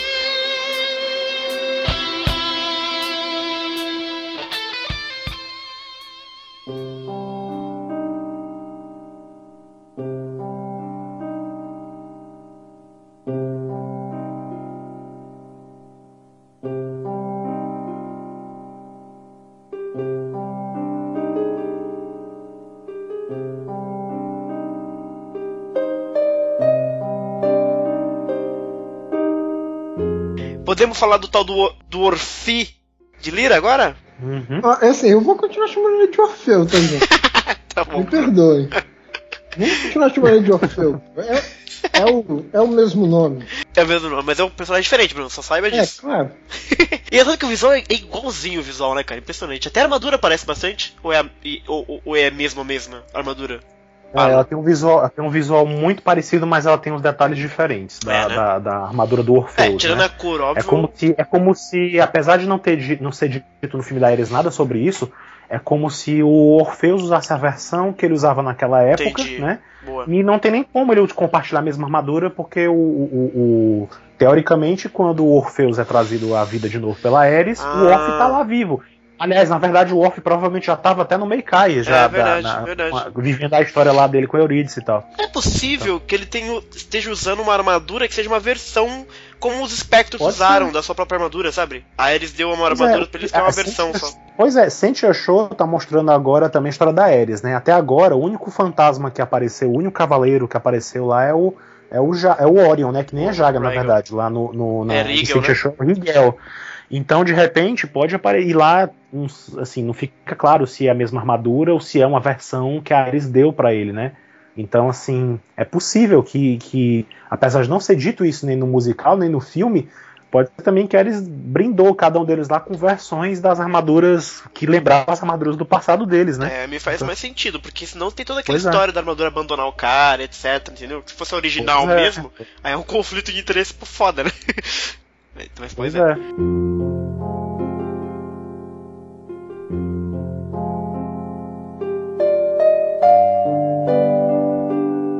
Vamos então falar do tal do Orfeu, Orfibro, de Lira, o nosso rapazito da saga de Hades, que a gente conhece ele na saga de Hades. Tem 19 anos, ele é grego, nasceu no dia 15 de novembro, não tem o um ano, mas enfim. É de escorpião, Bruno, tipo sanguínea A, treinou na Grécia. Tem altura também dele de peso, mas eu acho muito ficar falando de altura e peso, sabe? Um pouco, um pouco mancada. 73, 60 quilos. É basicamente e se o cara não quiser falar o peso, Bruno? E ele foi treinado no santuário também, né? É. Ele basicamente é um anão de jardim. Como assim? Que absurdo! Só porque você tem 2 metros e 10. que babaca. Aí os fãs que escutam, os fãs que escutam e tem 1,73m vão se revoltar. Exato. E o cara que faz podcast que tem 1,50m vai fazer um achar o quê? Mesmo assim, meus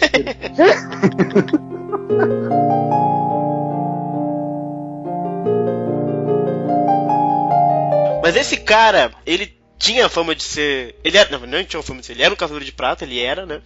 Que ele superava. A fama dele era que ele superava o poder de um cavaleiro de ouro, né? Isso me lembra muito o tal do. Albion. O Albion também não tinha essa fama de ser equiparado aos cavaleiros é, de ouro? O, o, o Albiori. A é, Albiori, Albiori, sim, também era um dos que tinha essa, essa fama aí. Uhum. E você vê que a fama é fato porque o fato dele ter é. ido vivo ao mundo das Verdade. trevas é porque ele despertou o oitavo sentido, né? Porque o, então, assim, o Obiori até então a gente é meio cascata, a gente não sabe muito é, bem o porque. só vê. A, não, o Obiori a gente vê que ele tem Miro, força né? porque ele, ele tava lá competindo com o Milo e o Milo não conseguia é, matar verdade, ele. Verdade, verdade. O Afrodite foi que deu o golpe lá que matou ele de fato. Verdade, né? verdade, verdade. Por bem trás da covardia. Exato. E é, pois é, que é uma coisa que é adaptada também do mangá, né? Do mangá tem o Daedalus, né? Que é, é o mestre um no mangá e que o Afrodite mata ele sozinho. Não sabemos exatamente como rolou a luta, mas uhum. basicamente foi o Afrodite que matou também. Que loucura. E aí a história desse Cavaleiro de Prata é basicamente o, a mesa do mito, né? Ele tinha uma namorada que chamava Eurídice, ela foi picada por uhum. uma cobra, ela morre, aí ele vai até o inferno para pedir pro Hades que ressuscite a sua amada. Aí ele faz aquela história, toca a sua harpa, o Hades adora, acha lindo, ressuscita ela, mas pede para não olhar para trás, não. E aí a versão do Kurumada, Bruno, para isso é que a Pandora faz uma, um plano maligno para manter ele ali, é, justamente para que ele continue tocando pro Hades, né?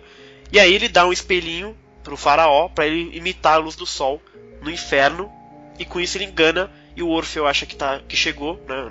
Enfim, na parte do mundo dos vivos. E ele vira para contar a novidade pra Eurídice e ela vira metade pedra foda. Aí, só essa pergunta que eu tenho: essa história da, de, dela virar pedra é coisa do Kurumada ou tem brecha jurídica, Brunão, na, na história? Acho que tem brecha, acho é, que tem né? brecha jurídica. Porque eu também não, não, me é estranho isso. não, não, certamente, porque a Eurídice fica presa lá no submundo, né? Então não ficaria surpreso se tivesse alguma versão falando que ela ficou metade uhum. pedra e tal. Só Exato. que o mais provável é que ela ficou mesmo como uma aparição mesmo, uma espécie de fantasma. Eita, entendi. Aí ela vira pedra e fica lá aprisionada na segunda prisão, que é onde nasce um monte de flor, etc. Ele cultiva as flores ao redor da Eurídice. E ele continua no inferno, ele fica no inferno com ela. Ao contrário da história que ele voltaria sem ela, ele, lá ele ficou mesmo. E aí, todo 13 terceiro dia de cada mês, ele toca pro Hades na Judeca. Tem alguma explicação para ser todo 13 terceiro dia, Alan? É. Ou o Brunão, sei lá. Hum, bom, o máximo que eu posso dizer é que o meu aniversário cai no dia 13. Sai daí, Bruno. Eu acho que talvez seja só um, um número cabalístico. É, né? É, o dia do meu aniversário. É o dia do seu aniversário. Então tá bom.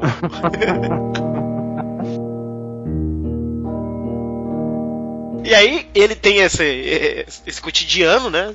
No, no, inferno. E certo dia chega ali naquele. na segunda prisão, Shun e Seiya que eles estão sendo atacados pelo faraó, na verdade, não é bem ali que ele chega, né? Eles estão sendo atacados pelo, pelo faraó, muito louco. E o, uhum. o Orfi chega para salvar os dois, né? Basicamente. Ele não é. Ele, ele, salva, mas ele também bate nos dois, não tem isso? é, porque para todos os efeitos ele tá ao lado do, do, do de Hades, né? assim, ele, ele tá aceitou ali. ficar no inferno, uhum. no mundo das trevas, uhum. ele se sujeitou às regras do Hades, né? Ele, pra, pra, pra ficar lá ao lado da Eurídice, ele jurou lealdade ao Hades e ficou lá tocando a lira dele para o que ele imaginava ser o Hades, né? Que pois na é. verdade é. era só a alma do Hades que estava lá, não uhum. o corpo, né? Então ele ficou lá aquele tempo todinho, os anos passaram, ele ficou lá, ficou uhum. lá e, e, e, enfim, ele ficou como parte do exército de Hades, tanto é que o, o faraó, né, diz que mesmo assim nunca acreditou muito nele e tal, ah, então é tinha uma rusga entre o faraó e o, e o, o Orfeu, até por causa da história da, da do, do faraó também, é, ser admirado como um trovador Exato, e tal. E né? o ciúme da preferência pelo, pelo Orfeu, né? Que a então, Pandora gostava mais dele, né? Que a foi da Pandora uhum. e tal. E aí o faraó, é. que não conseguiu engolir essa inveja, foi contar a história para cantar vantagem. E aí que finalmente o, o Orfeu se decidiu para lutar realmente por Atena e tal. Ele tem uma cena muito bonita com a Eurídice e tal. E aí ele luta contra o faraó, tem uma luta super. É, eu acho interessante, mas o anime, pra mim, é muito cagado. É, essa coisa, é, acho muito legal aquela história de que, ele, que, ele, que o faraó destrói a corda Sol. Acho que é a Sol que ele destrói do, do, do Orfeu. E é. todos, os, os, todos os golpes dele é baseado no, na, na, chave de Sol. Porra, isso é muito legal, cara. Só que no anime ficou muito esquisito. E aí ele consegue superar, etc. E vence de fato o faraó. E aí ele junto com o Sei e com o Shun é, é, eu não lembro dessa história porque eu evito muito ver esse, essa parte do anime, você sabe, né? Por quê? Eu não entendi, não. Porque é horrível, cara. É muito mal animado, não gosto ah. de ver. Me faz mal. e aí, eu lembro que os dois entram num caixão de. de um baúzão, né, de flores que ele cultiva. E todos eles vão pra Judeca, né? De, a, a, diretamente, Isso. que é um plano até interessante. É. pra matar o Hades. E lá, a Pandora enfia a estaca dela em todo mundo. Não consegue acertar. E aí o, o é o 13 terceiro dia e o Orfeu toca, né, para todo mundo ali, toda a corte de Hades. Então nocauteia Pandora, Minos, Aiocas e teoricamente o Radamantes também. E aí ele ataca o Hades com a com aquela com o mesmo golpe do, do, do, do outro Orfeu lá, com as correntinhas. É, só que chamam diferente, né? Chama Stringer, Stringer Fine, né? É. O acorde perfeito, né? Que Isso. ficou conhecido no Brasil. Exatamente. E aí, aí ele acha que se deu bem, mas era uma, era só uma ilusão, né? Não, o Hades não estava é. ali de fato, né? E nessa o Radamantes acorda que ele não sente os efeitos da música. Se eu não me engano, o Radamantes fala, faz uma gracinha, não é? Ele diz que não gosta de música, uma coisa assim. é, ele diz que não, não, não, o ouvido dele não é bom pra música e tal, ele não escuta. Babaca. Então. Aí ele, ele, aí eles começam a lutar, dá um problemão lá pro Orfi, só que o Orfi consegue segurar, né, o, o Radamantes naquela encoxada clássica e pede pro Seiya matar ele. Ele usa o mesmo golpe que ele usou no, pra, na imagem do Hades, ele usa no Radamantes e aí pede pro Seiya atacar e tal. É, só que se ele matasse o, o Radamantes também, por, por tabela, acabaria matando o Orfeu também, não é isso? E aí é. ele acaba soltando os meteoros, o Seiya, e acaba matando o Orfeu. É, o Radamantes dá uma baita surra também, né? Fica batendo é. nele o tempo todo e aí isso também já ajuda um bocado, né? É, verdade. Você só vai terminar o trabalho. é justo, é justo. E aí Acaba a história do Orfeu. Mais tarde, o Radamantes, quando tá lutando contra o Canon, também vai sentir os, os efeitos do golpe do Orfeu e do Seiya. Mas a história do desse Orfeu acaba ali nos meteoros do Seiya. Não, o curioso é porque nessa cena também a gente passou, falou muito rápido assim, mas Falei. tem um flashback, Pode né, falar. que quando falam por que, que o Orfeu, o Orfeu é o cavaleiro mais Hum. um cavaleiro lendário e tal. Nos OVAs, não tem no mangá. Nos Ô, OVAs eles incluíram uma cena justamente pra mostrar que, que ele tá lá naquela época do Sei e tal. Mostra o Orfeu tocando a lira dele pro mestre do santuário e pros cavaleiros de ouro ao redor dele. Porra, que né? legal, mano. Então é uma cena muito breve, que só pra encaixar cronologicamente pra, pra, Ah. pra tem muita gente, até eu acho que pela impressão que eu tive depois naquela época, eu lembro que quando passou essa cena, eu não tinha me tocado, mas eu percebi que muito fã ficava achando que o Orfeu que tava lá desde a era mitológica e tal, e não era isso, assim, a Eu ideia é que ele até- era Até Pois 30 é, segundos então, atrás assim- eu achava que era isso. Aí, então, quando essa cena veio, muita gente ficou sem entender e tal, assim, ah, quer dizer então que era esse tempo Ah, todo ele legal. tava lá na mesma época do Cia? Pois é, então Pois assim, é, ele tava legal. lá e tal. Ele em algum momento, não sabe exatamente em que momento ele saiu do santuário pra ir atrás da, da Eurídice, Uhum. mas foi mais ou menos naquela época ali, entendeu? É, deve ter Uhum. sido antes do Seiya começar a dar problema, né? Deve ter sido Com ali. certeza. É, com certeza. Legal. Uhum. Porra, legal, preciso rever a parte. Ou não, não sei. o Orf, eu acho ele tão bonito, o personagem, tipo, o visual dele, assim, sabe? Eu acho um dos mais E no bonitos. mangá é diferente, né? No mangá as cores são diferentes. Ele chegou a ter cores diferentes. No É mangá, mesmo? ele é loiro. Ele é loiro e a armadura dele é meio roxa, um- rosada, uma coisa assim. É, mas é que o mangá, realmente as cores do mangá eu só fiquei sabendo recentemente também. É, mas no anime ele ficou muito bonito, ele é um personagem muito bem. Assim, ele tem um visual muito bacana para um Cavaleiro de Prata, sabe? Porque geralmente o Cavaleiro de Prata ele é.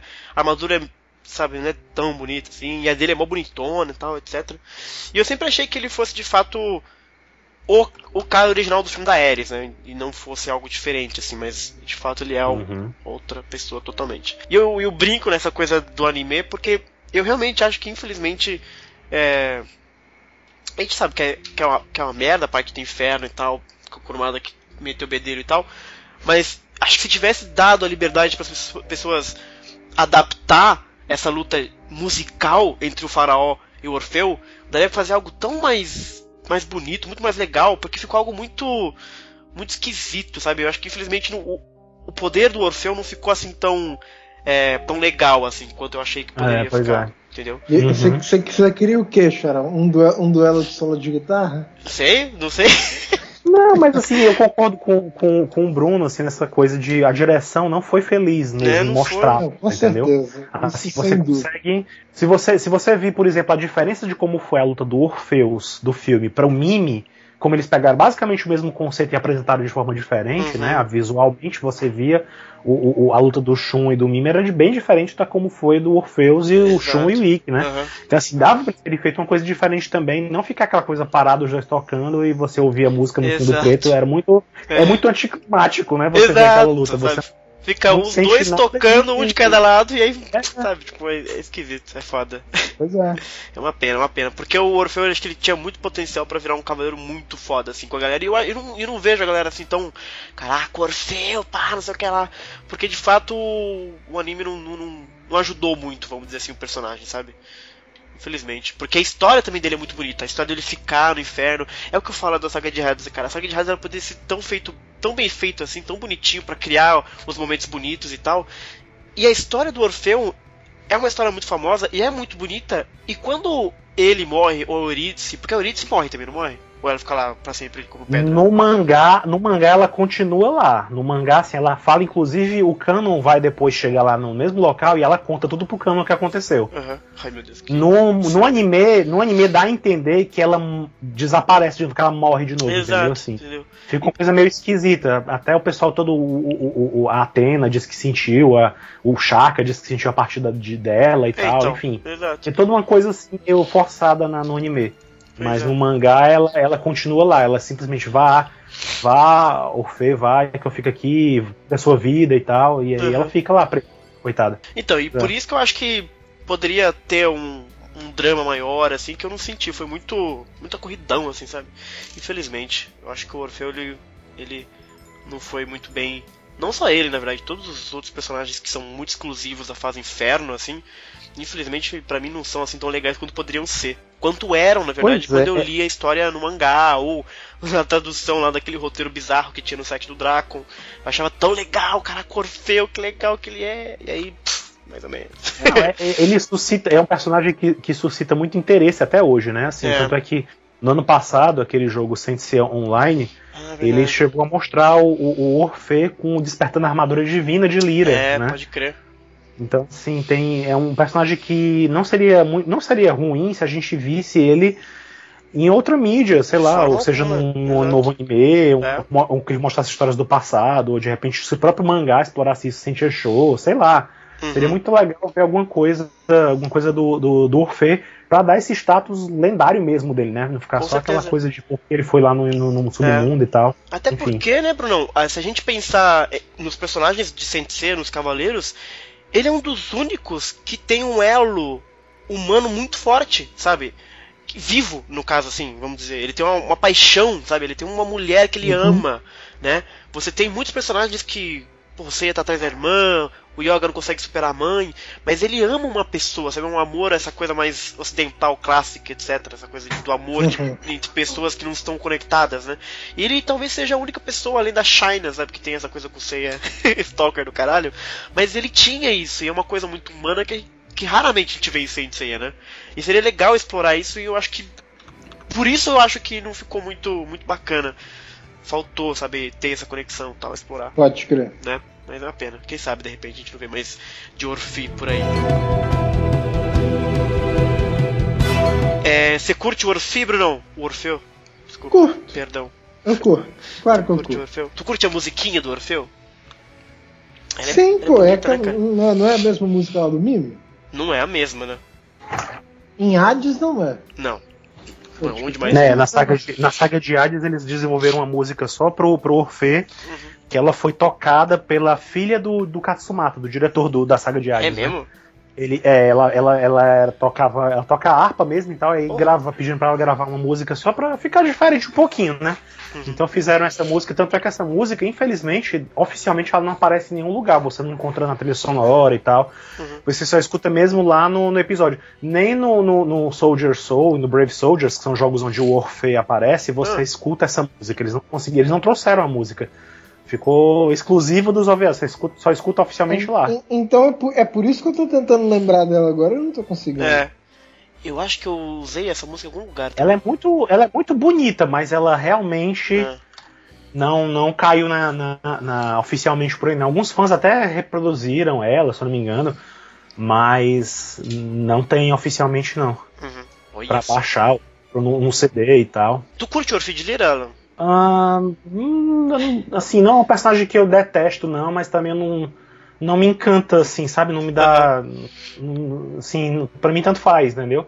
Eu esperava um pouco mais quando eu vi. Quando, eu lembro que quando eu ouvi falar dele a primeira vez, quando a gente lê, né, é. e tal, como você bem mencionou, a gente lê na internet e tal, os, os, scripts, ou quando eu vi na revista Herói e tal, eu esperava que ele fosse bem mais, entendeu? Também, é. o, o desfecho dele não foi grande coisa, assim, sabe? Eu esperava que, sei lá, acontecesse uma coisa maior. Eu ou, também. Ou, é. enfim, é. um daqueles personagens que a gente vê que de repente podia ter mais potencial, podia ser melhor explorado mesmo. Uhum. E, e, e, a gente quer saber mais do passado dele e tal, porque afinal ele é tão lendário assim e tal. É, e, exato.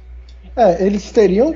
Eles teriam todas as desculpas do mundo para deixar o cara. Se eles, se eles quiserem deixar o cara, por exemplo, super poderoso, eles teriam todas as desculpas do mundo para fazer isso. É, exato, né? Isso. E, e, pô, a história. Ah, outra coisa, uma curiosidade, uma, curiosidade sobre. Eu falei do, do dublador do, do, do Orpheus, né? O dublador do Orfe é o Hiroshi Kamiya, né? E o Hiroshi Kamiya, ele é um dublador muito conceituado, ele fez muita coisa e tal, mas em Sensei também ele já participou antes. Ele fez o Shun no Sensei Omega, Nossa. né? E no Lost Canvas ele fez o Albafka também. Olha aí. Então, assim, é um cara que em Sensei já, tá, já tava lá, né? Fazendo história e tal. Pode crer. As técnicas do Orfeu de Lira. Ele tem o, o acorde noturno, String Nocturne, que é uma rajada de cosmo, que ele toca e sai um cosmão. Eu nunca entendi a representação disso no, no, no anime, porque no anime ele faz igual o mangá, que ele toca de um lado atrás fica aparecendo anime, coisas. É, pois é, no jogo, no jogo eles mostram também esse mesmo golpe. É, é quando ele dá esse golpe, sai um raio, um, um, uma rajada, um raio ah, do, de, de, baixo para cima, entendeu? Ah. Ele dá um golpezão, entendeu? Acorde noturno.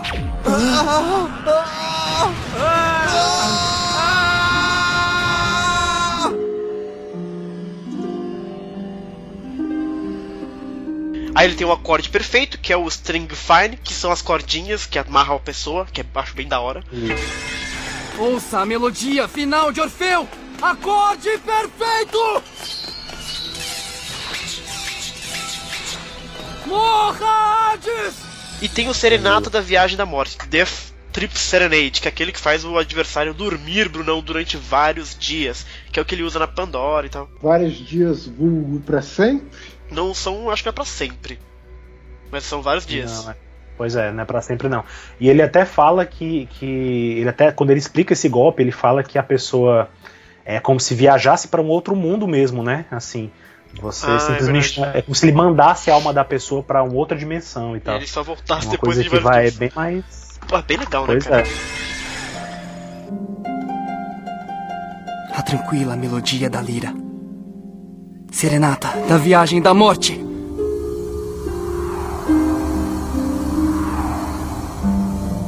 Assim, por esse lado, foi o único momento que você vê assim, pensa, poxa, o cara realmente é, Exato. é, é, é. Porque com esse golpe, ele, ele nocauteia, realmente, ele bota para dormir a Pandora, o Minos e o Ayakos, né? Uhum. Então, assim, é pouca coisa também, né? Então Mas, você porra, vê que ele realmente tinha um potencial.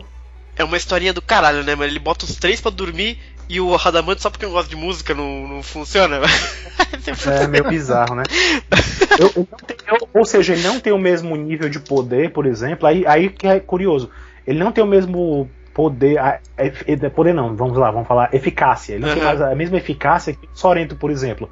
Que você pode até furar o tímpano no é final verdade. de até o cérebro. Ou seja, é, tem uma desvantagem aí Caraca, já pro Sorento, né? O Sorento ele era muito OP também, né? Mas não tinha o que fazer, velho. Que cuzão. O Orfeu usava armadura de lira, bonitona, mas ela era mais é, prateada, né? Porque a do, do Orfeus ela era mais arroxeada, mais azulada, sei lá, as cores que elas eram, mais escura. É, é muito bonita a armadura, eu acho ela bem bacana.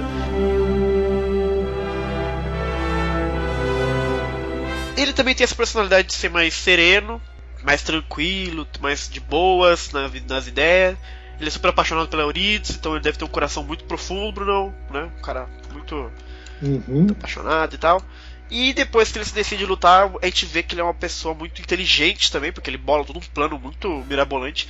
Eu disse que o plano era muito interessante, não no sentido de ser uau, que plano inacreditável, mas só de ser um plano sabe, diferente de seguir em frente até eu chegar no objetivo, foi muito inteligente, porque eles cortaram um monte de prisão, né? Eles foram direto pra Judéia. Eu acho já. que. Pois é, eu acho que isso foi uma estratégia na época, pra, é. acho que Kurumada e a Shueisha já estavam querendo encurtar o mangá. e aí eu acho que eles fizeram isso pra meio que, né, fazer uhum. um, um um, um, um, atalhozinho ali, né? E resolver logo a história. Não, eu gostei da isso. ideia e eu gostei também da Pandora achar esquisito e, e, e coisar os, os caras, sabe? O que eu achei bizarro era não ter acertado o Shun não ter acertado o Sei. Seria, faria todo sentido do mundo dar tudo errado ali, sabe? Então. Enfim. É. Tirando isso, eu achei bacana. Ele luta contra o Shun e o Seiya, daquela aquela liçãozinha de moral nos dois, né? Ele luta contra o Faraó, que é uma luta né, lutas de músicos, que tem aquele momento em que ele corta, co corta a corda, corda sol dele, que eu acho bem interessante, mas que infelizmente é esquisito no anime. E ele luta finalmente contra o Radamantes, depois de ter usado o seu golpe contra o Hades é, de ilusão. E contra o Radamantes ele apanha bastante, mas no final das contas acaba fazendo o seu golpe é, atrapalhar mais à frente o Radamantes. Então é isso de Orfi de Lira 2. Algum melhor momento dele, Alan? Você gosta de algum momento do Orfi? É, eu acho que é esse que ele, que ele bota para dormir a Pandora, é, o, né? o, o, Minos e o Ayakos, acho que foi um momento assim que você, você para pra pensar e, e pensa. É, olha como ele tem poder e tal, mas assim, realmente eu tenho mais trauma dele do que do que lembrança boa. Porque, tipo, é, porque você parar pra pensar que teve essa coisa toda de. O anime, quando a forma como foi feito, ele quebrou muito o encanto que a gente tinha do mangá da saga de Hades. Uhum. Pelo menos que eu tinha. Uhum. Então, assim, e foi muito bizarro, porque o Orfe, o Orfe, o Orfe ele, ele acabou protagonizando os piores momentos do anime mesmo, você é. falando. As, as, cenas mais, as cenas mais grotescas da saga de Hades e Inferno estão tão em torno dele, entendeu? Uhum. Eu lembro que quando, quando o. Quando ele enfrenta o, o, o faraó, tem essa questão da musiquinha que a gente já discutiu, que foi besta, né? Uhum. Foi anticlimática a, a, o uhum. confronto. Mas, assim, eu lembro que quando o, o farol deixa cair o espelho da Pandora, ele pisa em cima, você vê, inclusive, mal feito, assim, o, o brilho negro em cima do pé dele, sabe? Assim, uma coisa super mal feita. Uhum. E eu lembro que quando ele enfrenta também lá na, na, na Judeca, que ele tá lá lutando com a galera e tal, o, o, o Radamantes fica tocando o tambor em cima dele e fica só aqueles raios roxos, assim, muito uhum. mal feitos, né? É, não, é terrível. Sabe, dele. E pior, quando ele cai, depois que ele se livra do, do, do Radamantes, que ele cai no chão, né? tem um erro mais grotesco de todos, que é uma falta de uma desproporção terrível. Que você vê o Cia correndo até ele e você vê o Cia pequenininho e o Orfe gigante. É bizarro demais essa cena, assim. Você vê. Ai, meu Deus, meu Deus. É imenso, o Orfe fica imenso e o Cia pequenininhozinho, sabe? Assim, uhum. Perto dele. É muito ridículo. Então, assim, eu tenho mais traumas, infelizmente, do que uhum. do que boas lembranças do personagem. Né? E o Orfeu também ele tem muito. Uma coisa que eu odeio da saga de Hades é uns close gigantescos na cara dele, assim, ó. Pá! Orfeu na cara, na tela inteira! Ai meu Deus! Toda hora! Nossa, como me irrita isso também, cara. Ele, a outra lá aparecia também toda hora, todo um close na cara, a Eurídice, sabe? No, o cara. E quando. Ai, quando dá raiva saga de Hades, mano. A Eurídice que tem, a Eurídice que tem os olhos do Papião, né? Então, que, qual é que é esse olho da Eurídice, gente? Meu Deus é do céu. Estilo do, é o estilo do Kurumada, assim. O Kurumada tem aquelas, aqueles estilos. Uhum. Já entrando bem off-topic, né? Depois tu corta se tu quiser e tal. Mas assim, é, é, é aquilo que a gente já conversou antes no podcast dos 30 anos como o, o, o Kurumada usa certos estilos, né? Ele, ele pega esse personagem um, uma forma e repete e muda alguma coisa ou outra, né? Não é a primeira vez que ele faz isso. Existem outros personagens na, na, na, nos mangás dele que usa aquele estilo de olho lá e tal. É meio bizarro, não sei por que, que, que é feito aquilo, não. não. não. sei qual é o significado daquilo. Então, o que, que ele quer dizer? Ele... Que a Eurídice usa mesmo, é, tem o mesmo olho do, do Mil de papel. Tem muita gente que até, tipo, tem muita gente que até pensava que os dois eram cegos por causa daquele olho bizarro, entendeu? Não, nada a ver. Então, assim, mas é muito bizarro, é tipo o It também de Hydra, com aqueles buracos pretos no.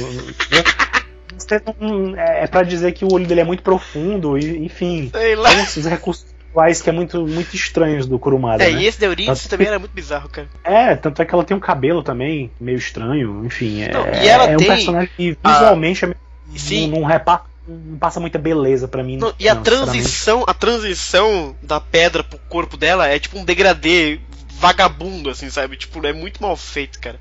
E, e, e essa é. parte, eu acho que esse é o pior momento da saga de Hades, né, pra falar bem. Isso aqui é a primeira parte, né? Essa parte do, do Orfeu e tal. Porque depois tem a segunda parte da, da, do, do Inferno, né? Que eles lançaram. E nessa primeira parte, ou era close na cara, ou era aquela visão de mangá em terceira pessoa, sabe? De cima, assim. Era só as duas coisas que tinha nessa parte, cara. Me dá uma raiva profunda. Os caras não conseguiram botar a câmera em nenhum outro lugar diferente, velho.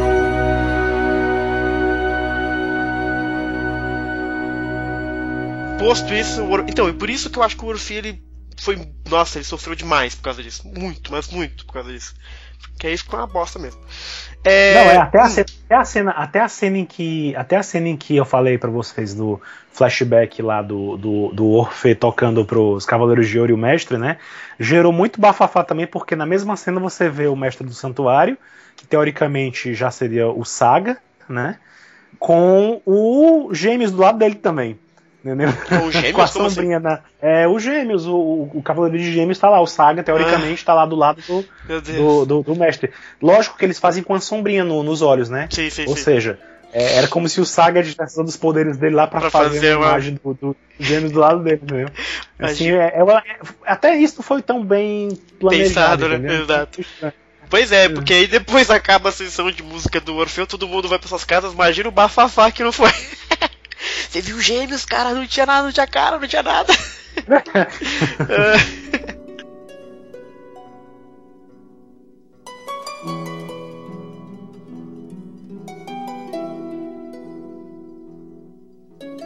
Mas esses são os nossos Orfeus, galera. Estamos bem representados, Brunão, de Orfeu? Por falta de um tem dois. Acho que sim. É claro que o segundo Orfeu, assim, o primeiro Orfeu foi muito rápido.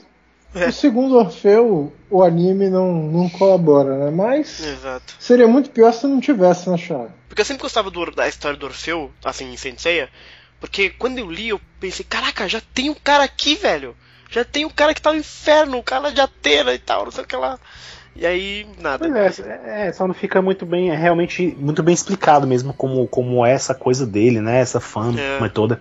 Porque, tipo, é, é, é, é como é que o, o, o, como é que era se dava a fama do, Orf, do Orfeu no santuário como um cavaleiro lendário na época que um suposto ceia Ceia criança ainda em treinamento uhum. ouviu falar da lenda dele e tal enfim ah. e ao mesmo tempo ele se surpreende quando vê o Michi Cavaleiro de Prata e tal não tinha aquele enfim, é uma coisa que o mangá, é, aquela coisa, é anime. É problema que eu acho que vem do mangá mesmo, assim, uma coisa de, de sei lá, é como se ao mesmo tempo o Kurumada dissesse pra você, esquece que, que você nunca encontrou o Cavaleiro de Prata e que uhum. nem sequer mencionou que a Marinha era de prata antes e tal. Enfim, Exato. É, era muito bizarro isso aí, mas enfim.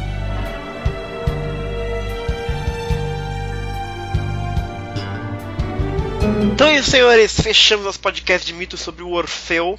Falamos bastante sobre o Orfeu, falamos bastante sobre todo, dois personagens. Está bom, Brunão? Está para o seu gosto? Faltou alguma coisa? Saciou à vontade, Brunão? Acho que saciou. tu não me venha mais com Orfeu, Brunão. Não, vamos fazer então o segundo podcast sobre o Orfeu. não, cara. Vamos lá, Vamos.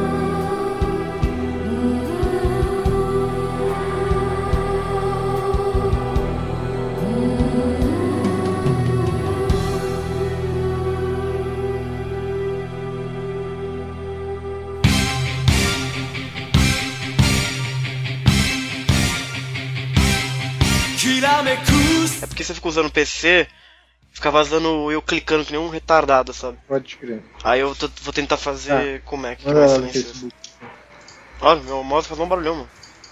É, o seu, o seu mouse é. você, você também tá dando porrada, né? Não, cara, eu clique normal. Porra, violência.